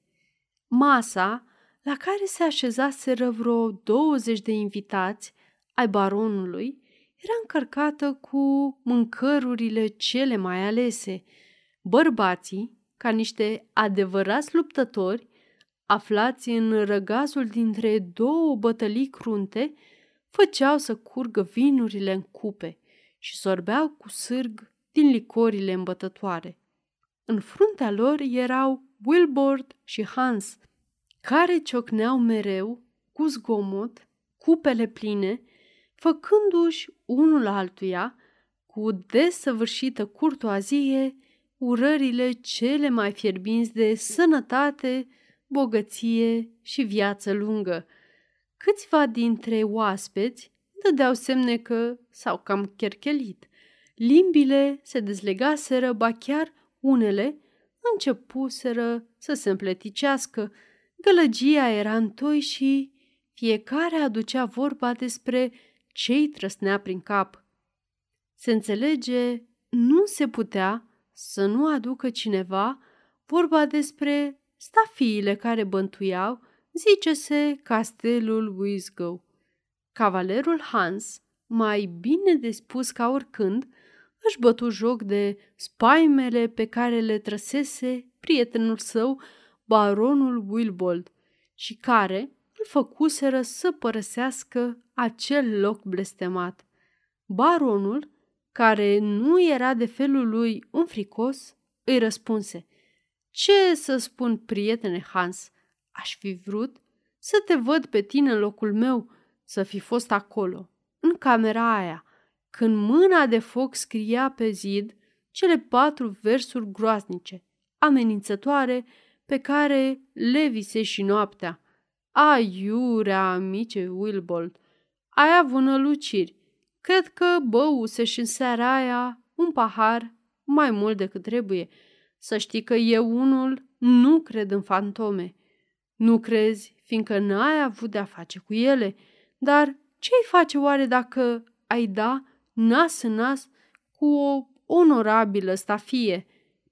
Aș ști eu să-i zic vreo două să nu mai îndrăznească să apară niciodată în fața mea, răspuse Hans, sumețindu-se și bătând cu palma zgomotos teaca sabiei sale.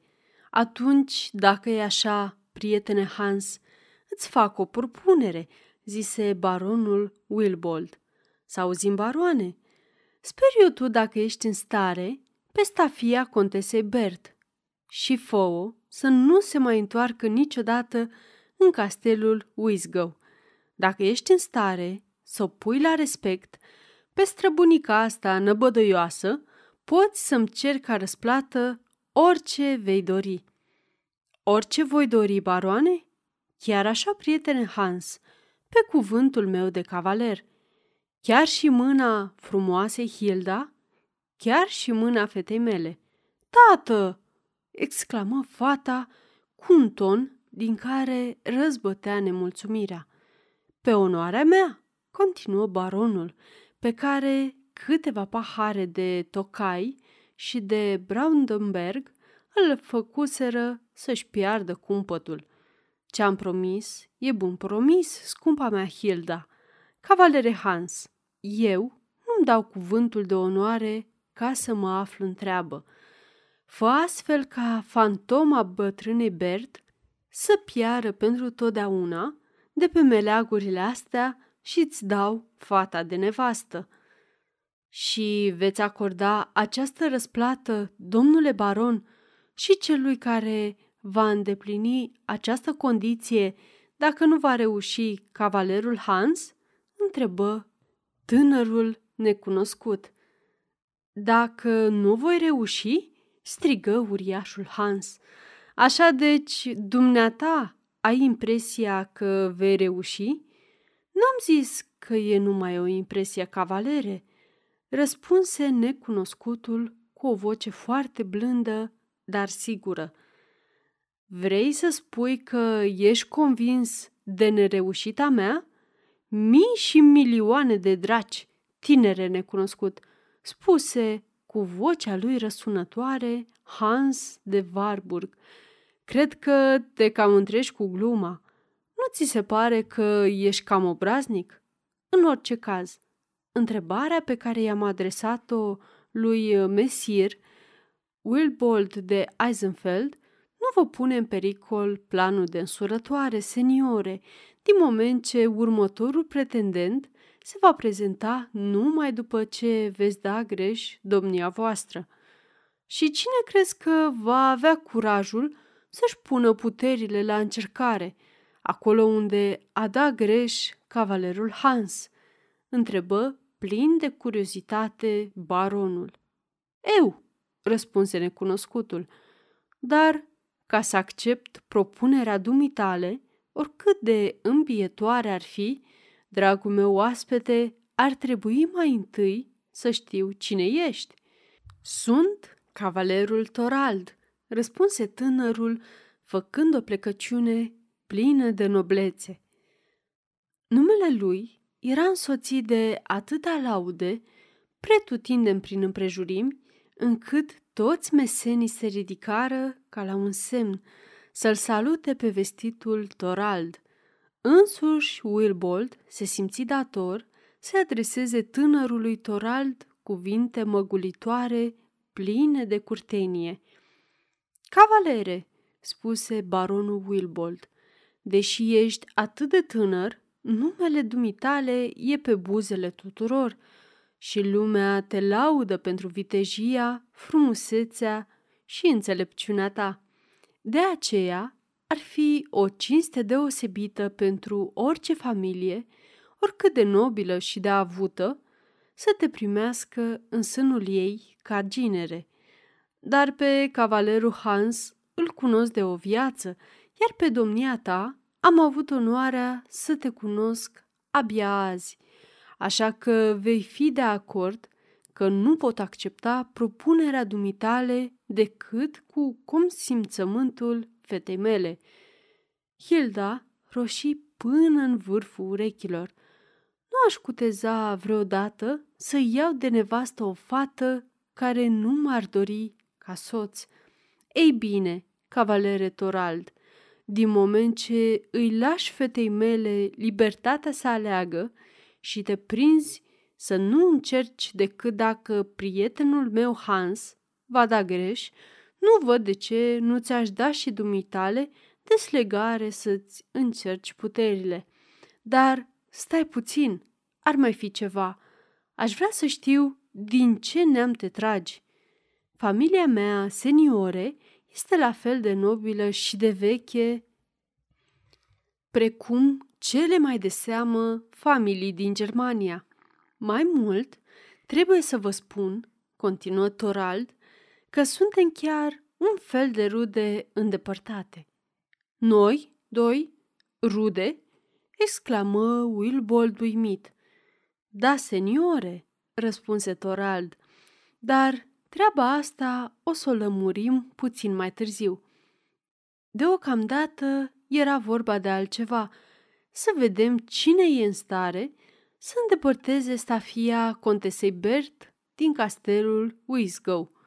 Chiar așa? zise baronul Wilbold. Mărturisesc, ar de nerăbdare să scap odată de babornița asta nesuferită și de hachițele ei. Bine atunci, zise Torald.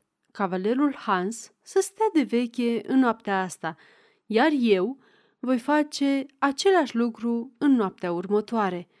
Așa mai zic și eu, uite, cum trebuie lămurite lucrurile de felul ăsta. Bravo, cavalere Torald!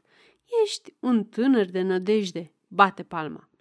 Și Wilbold îi întinse mâna lui Torald, pe care celălalt i-o strânse înclinându-se. În tot acest timp, Hans tăcuse, ascultând ce vorbeau cei doi. Wilbold se întoarse către prietenul său Hans și constată cu mirare că e foarte palid. Ce zici, prietene Hans? Tânărul cavaler a făcut o propunere care cred că o să-ți placă. Tot spuneai mai adinaur că ești grăbit să înfrunți stafiile. Poți să-i mulțumești cavalerului Torald că îți oferă ocazia de a-ți arăta puterile chiar în noaptea asta.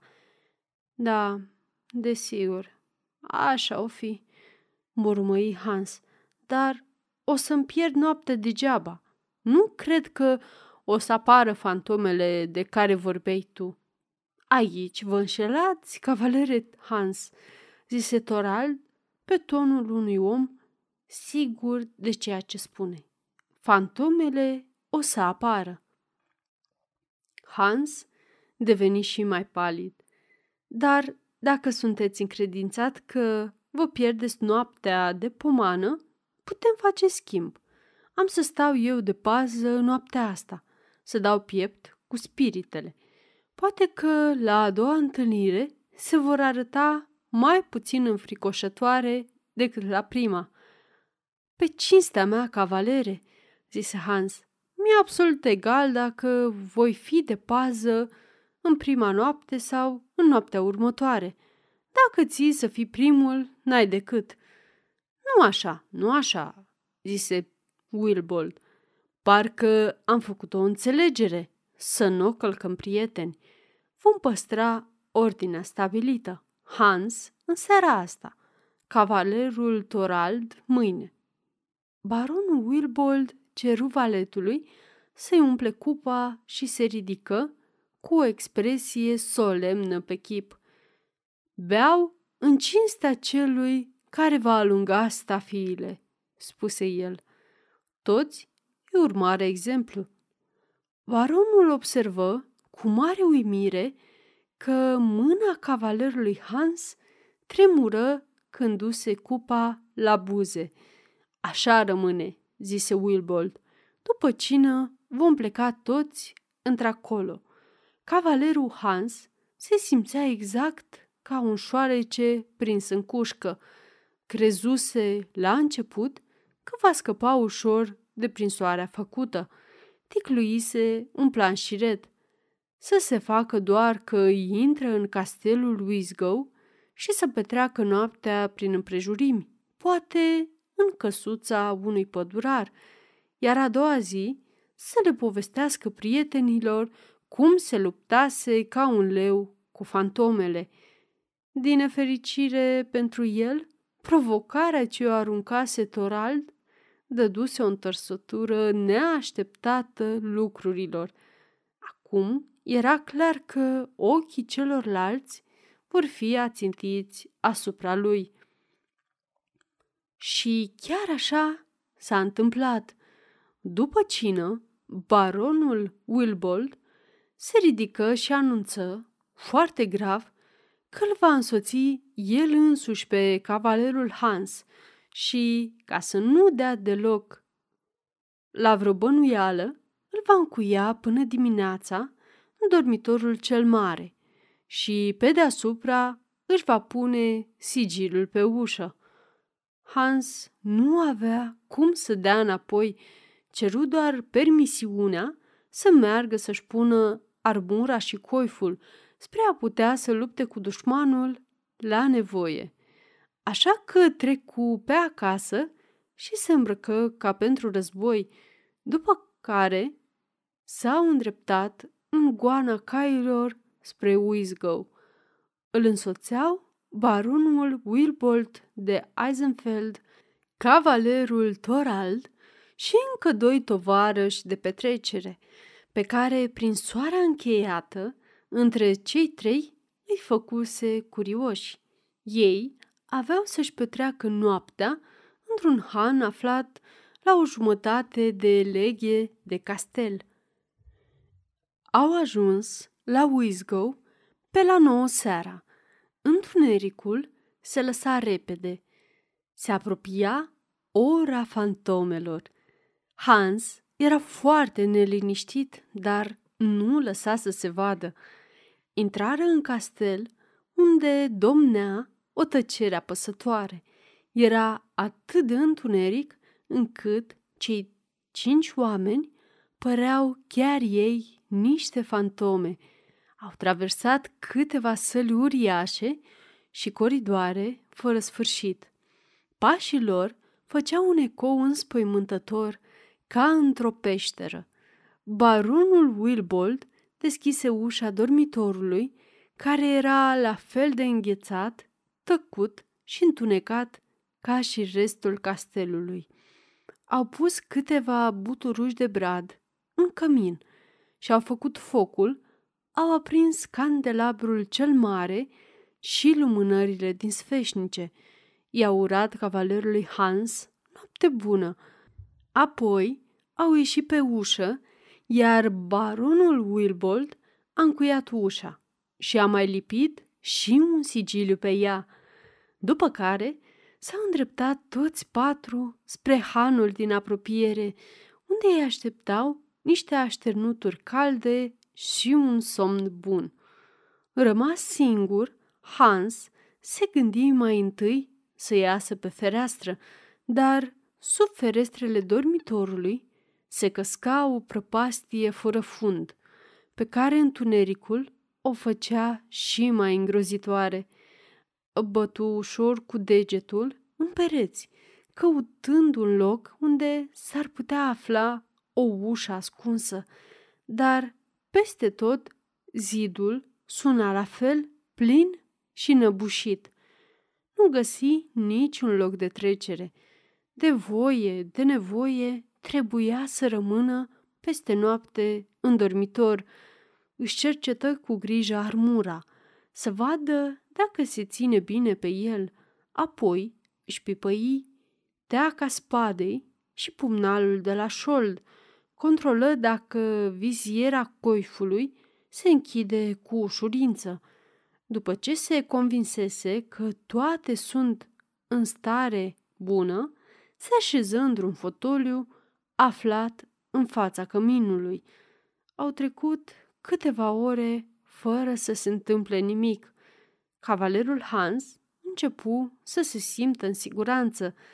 Se gândea că dacă în ziduri nu se află uși secrete și ușa încăperii era încuiată, strigoii n-aveau cum intra așa cum el nu putea ieși tot din cauza asta. Uitase că pentru fantome nu există lacăte și încuietori și că ele pot trece prin ziduri. Cavalerul începuse chiar să picotească.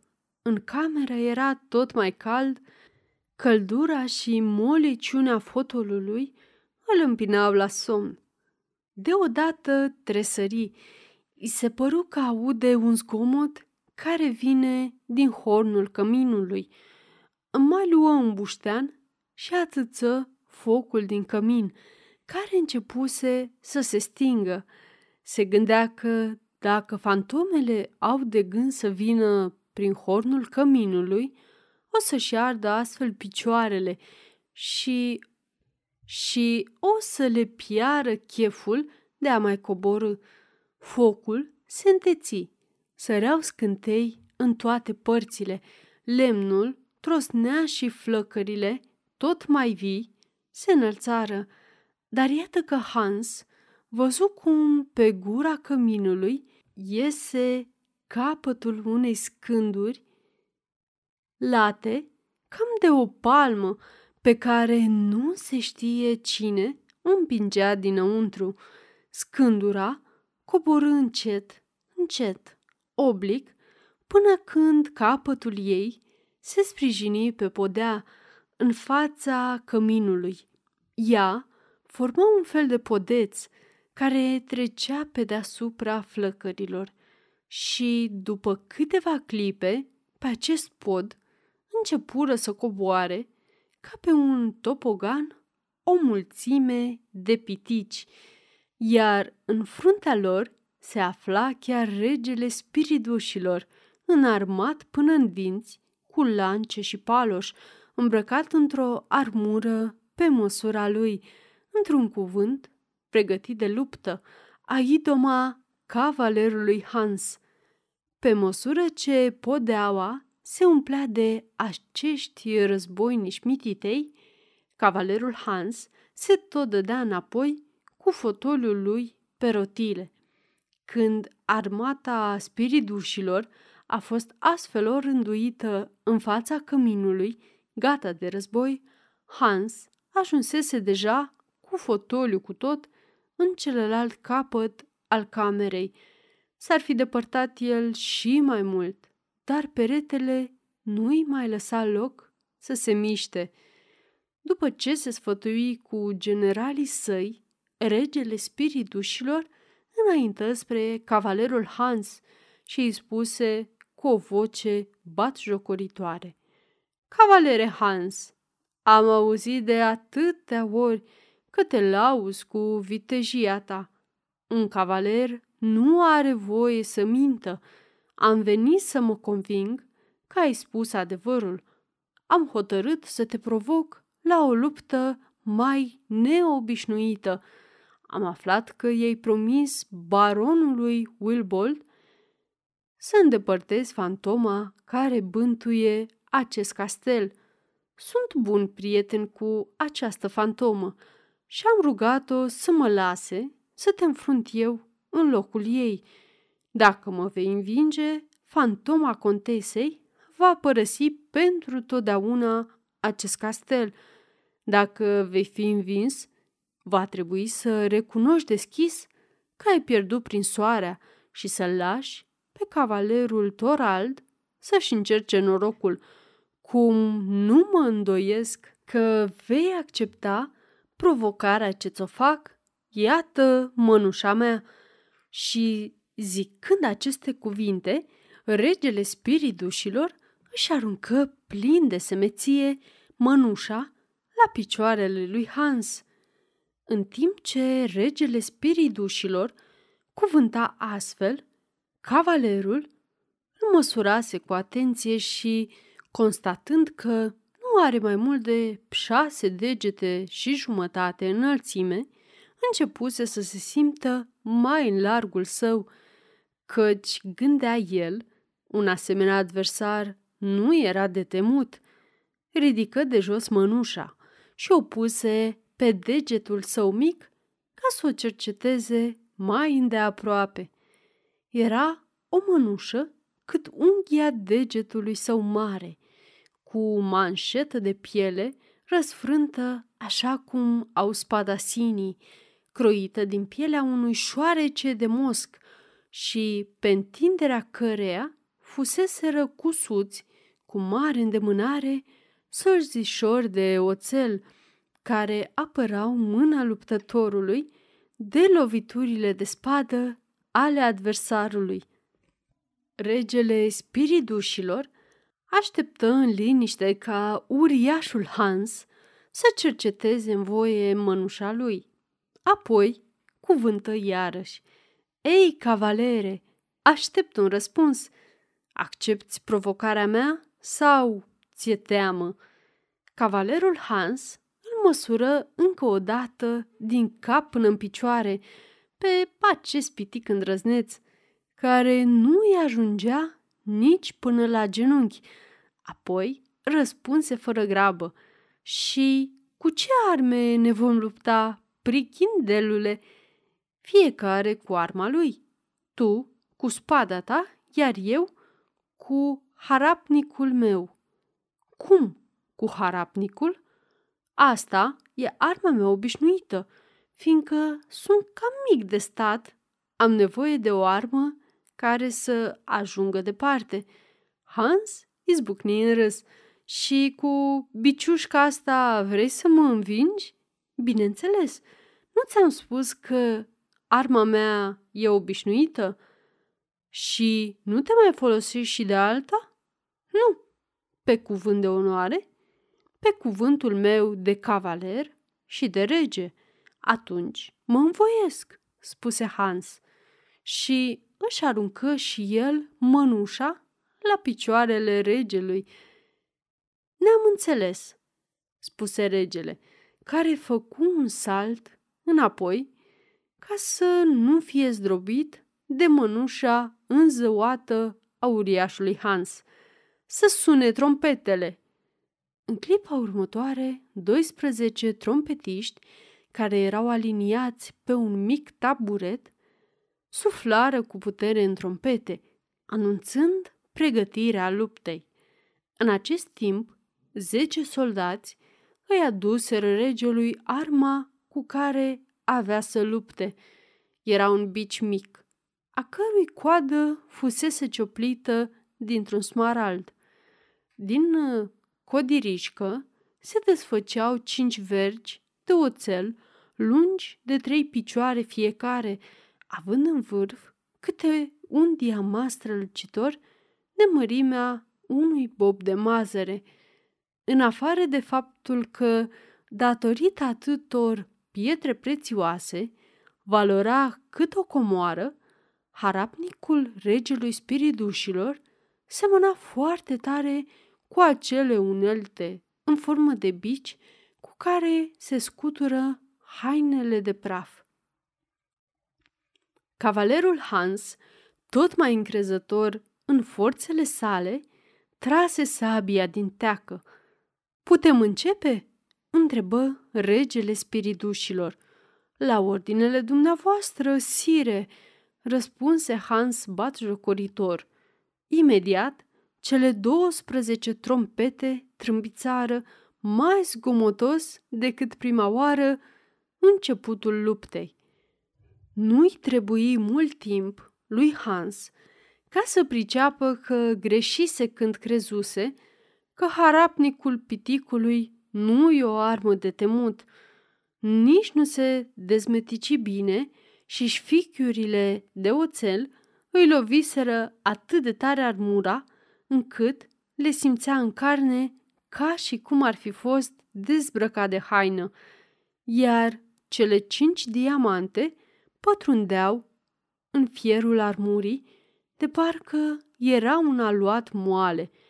Pierzându-și firea din cauza durerii, Hans nici nu era în stare să se apere și începu să urle ca un apucat, să alerge în jurul camerei, sărind peste mobile, urmărit peste tot de harapnicul necruțător al regelui spiridușilor. În tot acest răstimp, trompetele începuseră să cânte o melodie tot mai iute, ca un galop, potrivită cu ceea ce se întâmpla în încăpere. După zece minute de alergătură, suflând din greu de oboseală, mort de spaimă, cavalerul Hans căzu în genunchi și ceru iertare. Atunci, regele spiridușilor dădu harapnicul în seama scutierului și, luând în mână sceptrul său, împodobit cu nenumărate rubine și safire, îi spuse Cavalere Hans, ești mai fricos ca o femeie, nu meri să porți sabie și pumnal. Ți se potrivesc mai bine o furcă și un fus. Zicând aceste cuvinte, regele îl atinse cu sceptrul. Hans simți că se întâmplă o mare transformare în ființa lui, dar nu pricepea nimic. Auzi hohote de râs dinspre locul unde se afla armata dușmanului său, iar peste o clipă nu mai zări în fața căminului nici picior de spiriduș. Dispăruseră cu toții în cap cu fiorosul lor rege. Cavalerul cu furcă. Hans privi în jurul lui năucit. Era singur. Privi apoi la el și năucirea lui spori. Era îmbrăcat ca o bătrânică de la țară. Armura se preschimbase într-o rochie de postav în dungi, coiful de fier într-o bonetă albă, spada într-o furcă, pumnalul într-un fus. Acum vă dați seama, dragi copii, că Hans, care avea o barbă ca o mătură și mustăți falnice, cât coada pisicii, arăta nemaipomenit de caragios. Semăna cu o sperietoare bună să alunge ciorile și să fie bătaia de joc a trecătorilor. Văzând cât de pocit arată, Hans se gândi ce se gândi, se hotărâ să se dezbrace și să se culce în pat. În felul ăsta nimeni n-avea să afle de dimineață ce rușine pățise el în timpul nopții. Puse dar furca, ușurel, pe fotoliu și dădu să-și dezlege panglicele bonetei. Dar furca sări de pe fotoliu și se repezi la el, bătându-l peste degete cu furie.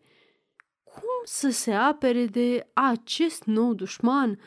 Încercă să o prindă, dar furca îi scăpa mereu și îl lovea peste mâini de săreau scântei. Trebuie să-și bage mâinile în buzunare. Atunci, furca veni și se așeză liniștită la subțioara lui. Cavalerul Hans prinse astfel un moment de răgaz. Cercetă cu atenție furca nărăvașă, care se dovedea la fel de greu de prins ca și regele spiridușilor. Era o furcă la fel ca oricare alta, poate doar ceva mai arătoasă.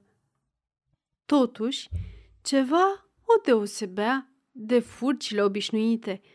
În partea de sus avea cioplit un cap micuț, cu un aer ghiduș și bat jocoritor, și acest chip părea că scoate limba la bravul nostru cavaler. Hans se făcu că nu observă, ba chiar îi surâse prietenește și în acest timp se apropie de cămin, unde focul mai ardea încă. Cu o mișcare iute, smulse furca de la subțioară și o aruncă în flăcări. Dar, la fel de iute, furca sări din cămin și așa, în flăcări cum era, începu să-l alerge pe Hans prin cameră și să-l bată fără milă ca pe un covor. urlând de durere și temându-se că îi vor lua foc hainele, bietul cavaler se văzu nevoit să ceară iertare pentru a doua oară în noaptea aceea. Într-o clipită, flăcările care îl cuprinseseră s-au stins, iar furca, blândă ca un mielușel, s-a așezat iarăși la dreapta lui Hans, lipindu-se de el. Prin ferestre se vedeau mijind zorile. Mai era puțin și cei patru prieteni, în frunte cu baronul Wilbold, aveau să se întoarcă în castel. Hans își bătea capul cum să scape de furca blestemată. Îi veni ideea salvatoare. Să o arunce în prăpastie. Se apropie deci de fereastră, murmurând o melodie, ca să nu dea de bănuit pârdalnicei de furci, deschise larg ferestrele și se prefăcu dornic să admire pădurea de brazi și să tragă în piept o gură de aer proaspăt. Apucă iute furca, o arunca afară și închise dintr-o singură mișcare fereastra. Dar, după o clipă, auzi zgomot de geamuri sparte și de cioburi căzând pe podea. Furca intrase în cameră pe cealaltă fereastră. De data asta, pedeapsa pe care o primi Hans fu mai crudă decât primele dăți. Furca îi bătuci tot trupul, cu lovituri dese și apăsate. Hans urla ca din gură de șarpe. Bătut măr, bietul cavaler se făcu mic și se ghemui în fotoliu.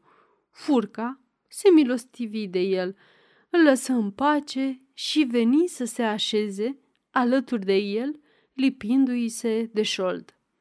Atunci Hans se gândi că o va îmbuna îndată, încercând să-i fie pe plac, așa că se apucă să toarcă, după priceperea lui, din caierul de cânepă și să-l răsucească pe fus. Furca era tare mulțumită, clipii din ochi de plăcere și începu să fredoneze un cântec vesel. După câteva clipe, se auziră pași pe coridor. Hans, speriat, se opri din tors, dar furca îl izbi așa de amarnic peste degete că bietul cavaler fu nevoit să-și continue corvoada. Zgomotul pașilor conteni când ajunseră la ușa dormitorului. Hans turba de furie că prietenii săi îl vor vedea cu furca în brâu ca pe o bătrânică, dar n-avea ce face. Ușa se deschise și intrară baronul Wilbold, cavalerul Torald și ceilalți doi tovarăși ai lor. Toți patru au încremenit de uimire. Nu le venea să-și creadă ochilor.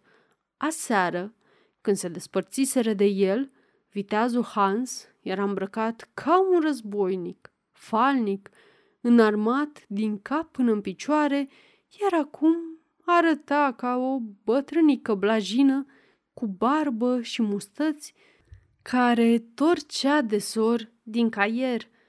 Toți patru izbucniră în râs, râdeau cu poftă de se cutremurau zidurile castelului. De rușine, Hans nu știa unde să se ascundă. Drace!" strigă Wilbold când se mai opri din râs. S-ar zice că fantomele cu care te-ai întâlnit azi noapte erau foarte glumețe, prietene Hans. Suntem foarte curioși să aflăm povestea ta. Păi, să vezi cum a fost. E vorba de o prinsoare, răspunse Hans, care spera să iasă din încurcătură, ca de obicei, cu o lăudă roșinie gogonată, dar păcătoasa de furcă, văzând că minte, îi dădu o scatoalcă peste degete de văzu stele verzi. Hans își înghiți un geamă de durere. Furcă blestemată, murmăi el. Apoi le explică. Am făcut-o prin soare cu mine însumi, gândindu-mă că e vorba de stafia unei femei, adică, precum știți, de babornița de Bert, am hotărât că nu merită să o aștept în armata astfel decât cu furca și fusul, cu toate că arunca o privire rugătoare de-ar fi sfâșia și inima unui diavol, furca, mai năbădăioasă ca niciodată, începu să lovească mărunt peste unghii, de parcă ar fi cântat la pian. De data asta, Wilbold se lămuri de-a binelea și îi spuse Uite ce e, prietene Hans, tare mi se pare mie că torn la brașoave de îngheață apele. Cred că de aia pare așa de supărată cu mătra furcă. Ia spune-mi adevărul și mă prind pe ce vrei tu că furca o să se potolească. Furca făcu o plecăciune de parcă ar fi înțeles vorbele baronului și un semn din cap care însemna că a grăit foarte înțelept. Așa că, de voie, de nevoie, că hâc, că mâr, Hans n-a avut încotro și trebuie să povestească da fir da păr tot ce se petrecuse în noaptea aia. A încercat el, nu-i vorbă, din loc în loc, să le mai înflorească și să amintească de curajul pe care echipurile îl dovedise înfruntând duhurile necurate, dar de câte ori încerca să iasă de pe făgașul adevărului, furca fermecată îi cârpea câte un ghiont zdravăn și bietul Hans, burdușit ca un sac cu cartofi cărat în goana cailor, se întorcea pe drumul cel bun. Când povestirea se încheie, furca cea năstrușnică făcu o plecăciune bazjocoritoare către Hans, salută apoi cu multă bunăvoință pe cei patru tovarăși ai lui și se strecură pe ușă, țopăind veselă pe coada ei, ca un cangur, iar după ea își luă tălpășița și fusul, așa cum un pui de vietate își urmează mama. Cât despre cavalerul Hans, o șterse și el repejor pe poarta castelului, așa cum era îmbrăcat, cu fustă și bonețică, și nu se opri până acasă la el, unde se ascunse pentru totdeauna de ochii oamenilor. Comoara În noaptea următoare veni rândul lui Torald să vegheze. Pregătindu-se pentru această mare încercare, Torald dovedi tot atâta modestie și gravitate pe câtă lăudă roșenie și trufie dovedise Hans. L-au închis, ca și pe Hans, în marele dormitor din castelul Wisgow. Dar, spre deosebire de înaintașul său, Torald nu-și luă cu sine nicio armă. Duhurile, spunea el, sunt trimiși Domnului și armele oamenilor sunt neputincioase împotriva lor. Când rămase singur, Torald își făcu rugăciunea de seară, iar apoi se așeză în fotoliul din fața căminului, așteptând ca spiritele să binevoiască să apară. Stătea așa de câteva ore bune, cu ochii țintă spre ușă și fără să vadă nimic neobișnuit, când, deodată, auzi în spatele lui un foșnet ușor și simți o atingere ușoară pe umăr. Se întoarse. În apropierea lui se zărea umbra străvezie a contesei Bert, dar tânărul nu se sperie, din potrivă, îi surâse bucuros ca unei vechi cunoștințe.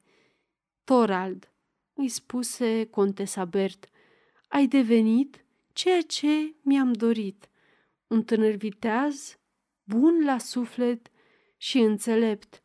Vei fi răsplătit precum meriți. Contesa Bert îi făcu semn să o urmeze. Ea înaintă de-a lungul peretelui, apoi se opri și atinse ușor cu mâna peretele într-un anume loc. Acolo se deschise ca prin farmec o ușiță pătrată, iar în spatele ei, Torald văzu o ascunzătoare în care străluceau grămezi de aurării și pietre scumpe. Comoara asta, dragul meu, e ascuns aici de soțul meu, contele Osmund. Acum va fi a ta. O meriți și, ca să nu râvnească nimeni la ea, această ușă nu se va deschide decât la dorința ta. Cuvântul magic prin care o vei deschide e numele dragei tale Hilda. După ce spuse aceste cuvinte, zidul se închise la loc, fără să rămână nicio urmă. Apoi, contesa Bert îi mai trimise lui Torald un surâs și îi făcu un semn de adio cu mâna, dispărând ca un abur. A doua zi, Wilbold și tovarășii săi intrară în cameră și îl găsiră pe Torald dormind liniștit în fotoliu. Baronul îl trezi. Tânărul deschise ochii și îi surâse. Prietene Torald, îi zise Wilbold, în noaptea asta am avut un vis ciudat. Am visat că în numele tău adevărat nu era Torald, ci Herman, că ești strănepotul contelui Osmond, că ai tăi te-au crezut mort pe când erai un copil de leagăn, dar tu nu murisești și că în noaptea asta chiar ți s-a arătat străbunica Bert, care ți-a dezvăluit locul unde se află o comoară.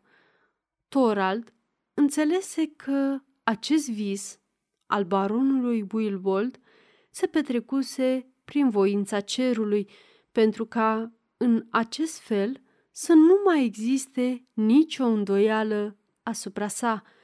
Se ridică, fără să spună o vorbă, îi făcu semn baronului să-l urmeze și căută locul ascuns pe care îl arătase contesa. Visul dumneavoastră, seniore Wilbold, nu v-a înșelat. Eu sunt Herman, copilul de odinioară pe care l-au crezut mort. Străbunica Bert mi-a apărut în noaptea asta și mi-a dezvăluit unde se află comoara străbunicului meu, contele Osmond. Și ca dovadă o să vă arăt. Și la aceste cuvinte, Herman, cel pe care contesa îl încredințase cu ani în urmă regelui spiridușilor, ca să primească o educație desăvârșită, pronunță încetișor numele Hildei, așa cum îi promisese contesa, ușița din perete se deschise. Wilbold rămase cu gura căscată văzând comoara. Rubinele, safirele, agatele, smaraldele și diamantele străluceau, desluau ochii. Visul nu m-a mințit, cavalere Herman, iar tu însuți ai spus adevărul adevărat. Castelul Wisgo și fica mea Hilda vor fi ale tale, dar cu o singură condiție. Voi fi bucuros să vă îndeplinesc, spuse Herman. Care e această condiție? Vei avea grijă ca în fiecare an, pe data de 1 mai, să respecti datina lăsată de contesa Bert. Vei așterne masă mare pentru supușii din împrejurimi și la ospăț nu va lipsi fiertura aceea nemaipomenită cu lapte și miere. Se înțelege că Herman acceptă bucuros și peste opt zile Herman de Rosenburg se însură cu aleasa inimii lui, Hilda, iar la nuntă au venit oameni de peste șapte munți și văi și tare s-au mai veselit, căci noilor stăpâni erau tineri și frumoși și buni la suflet. Și cât timp au stăpânit castelul Herman și Hilda, datina lăsată cu limbă de moarte de contesa Bert a fost îndeplinită cu sfințenie. Sfârșit.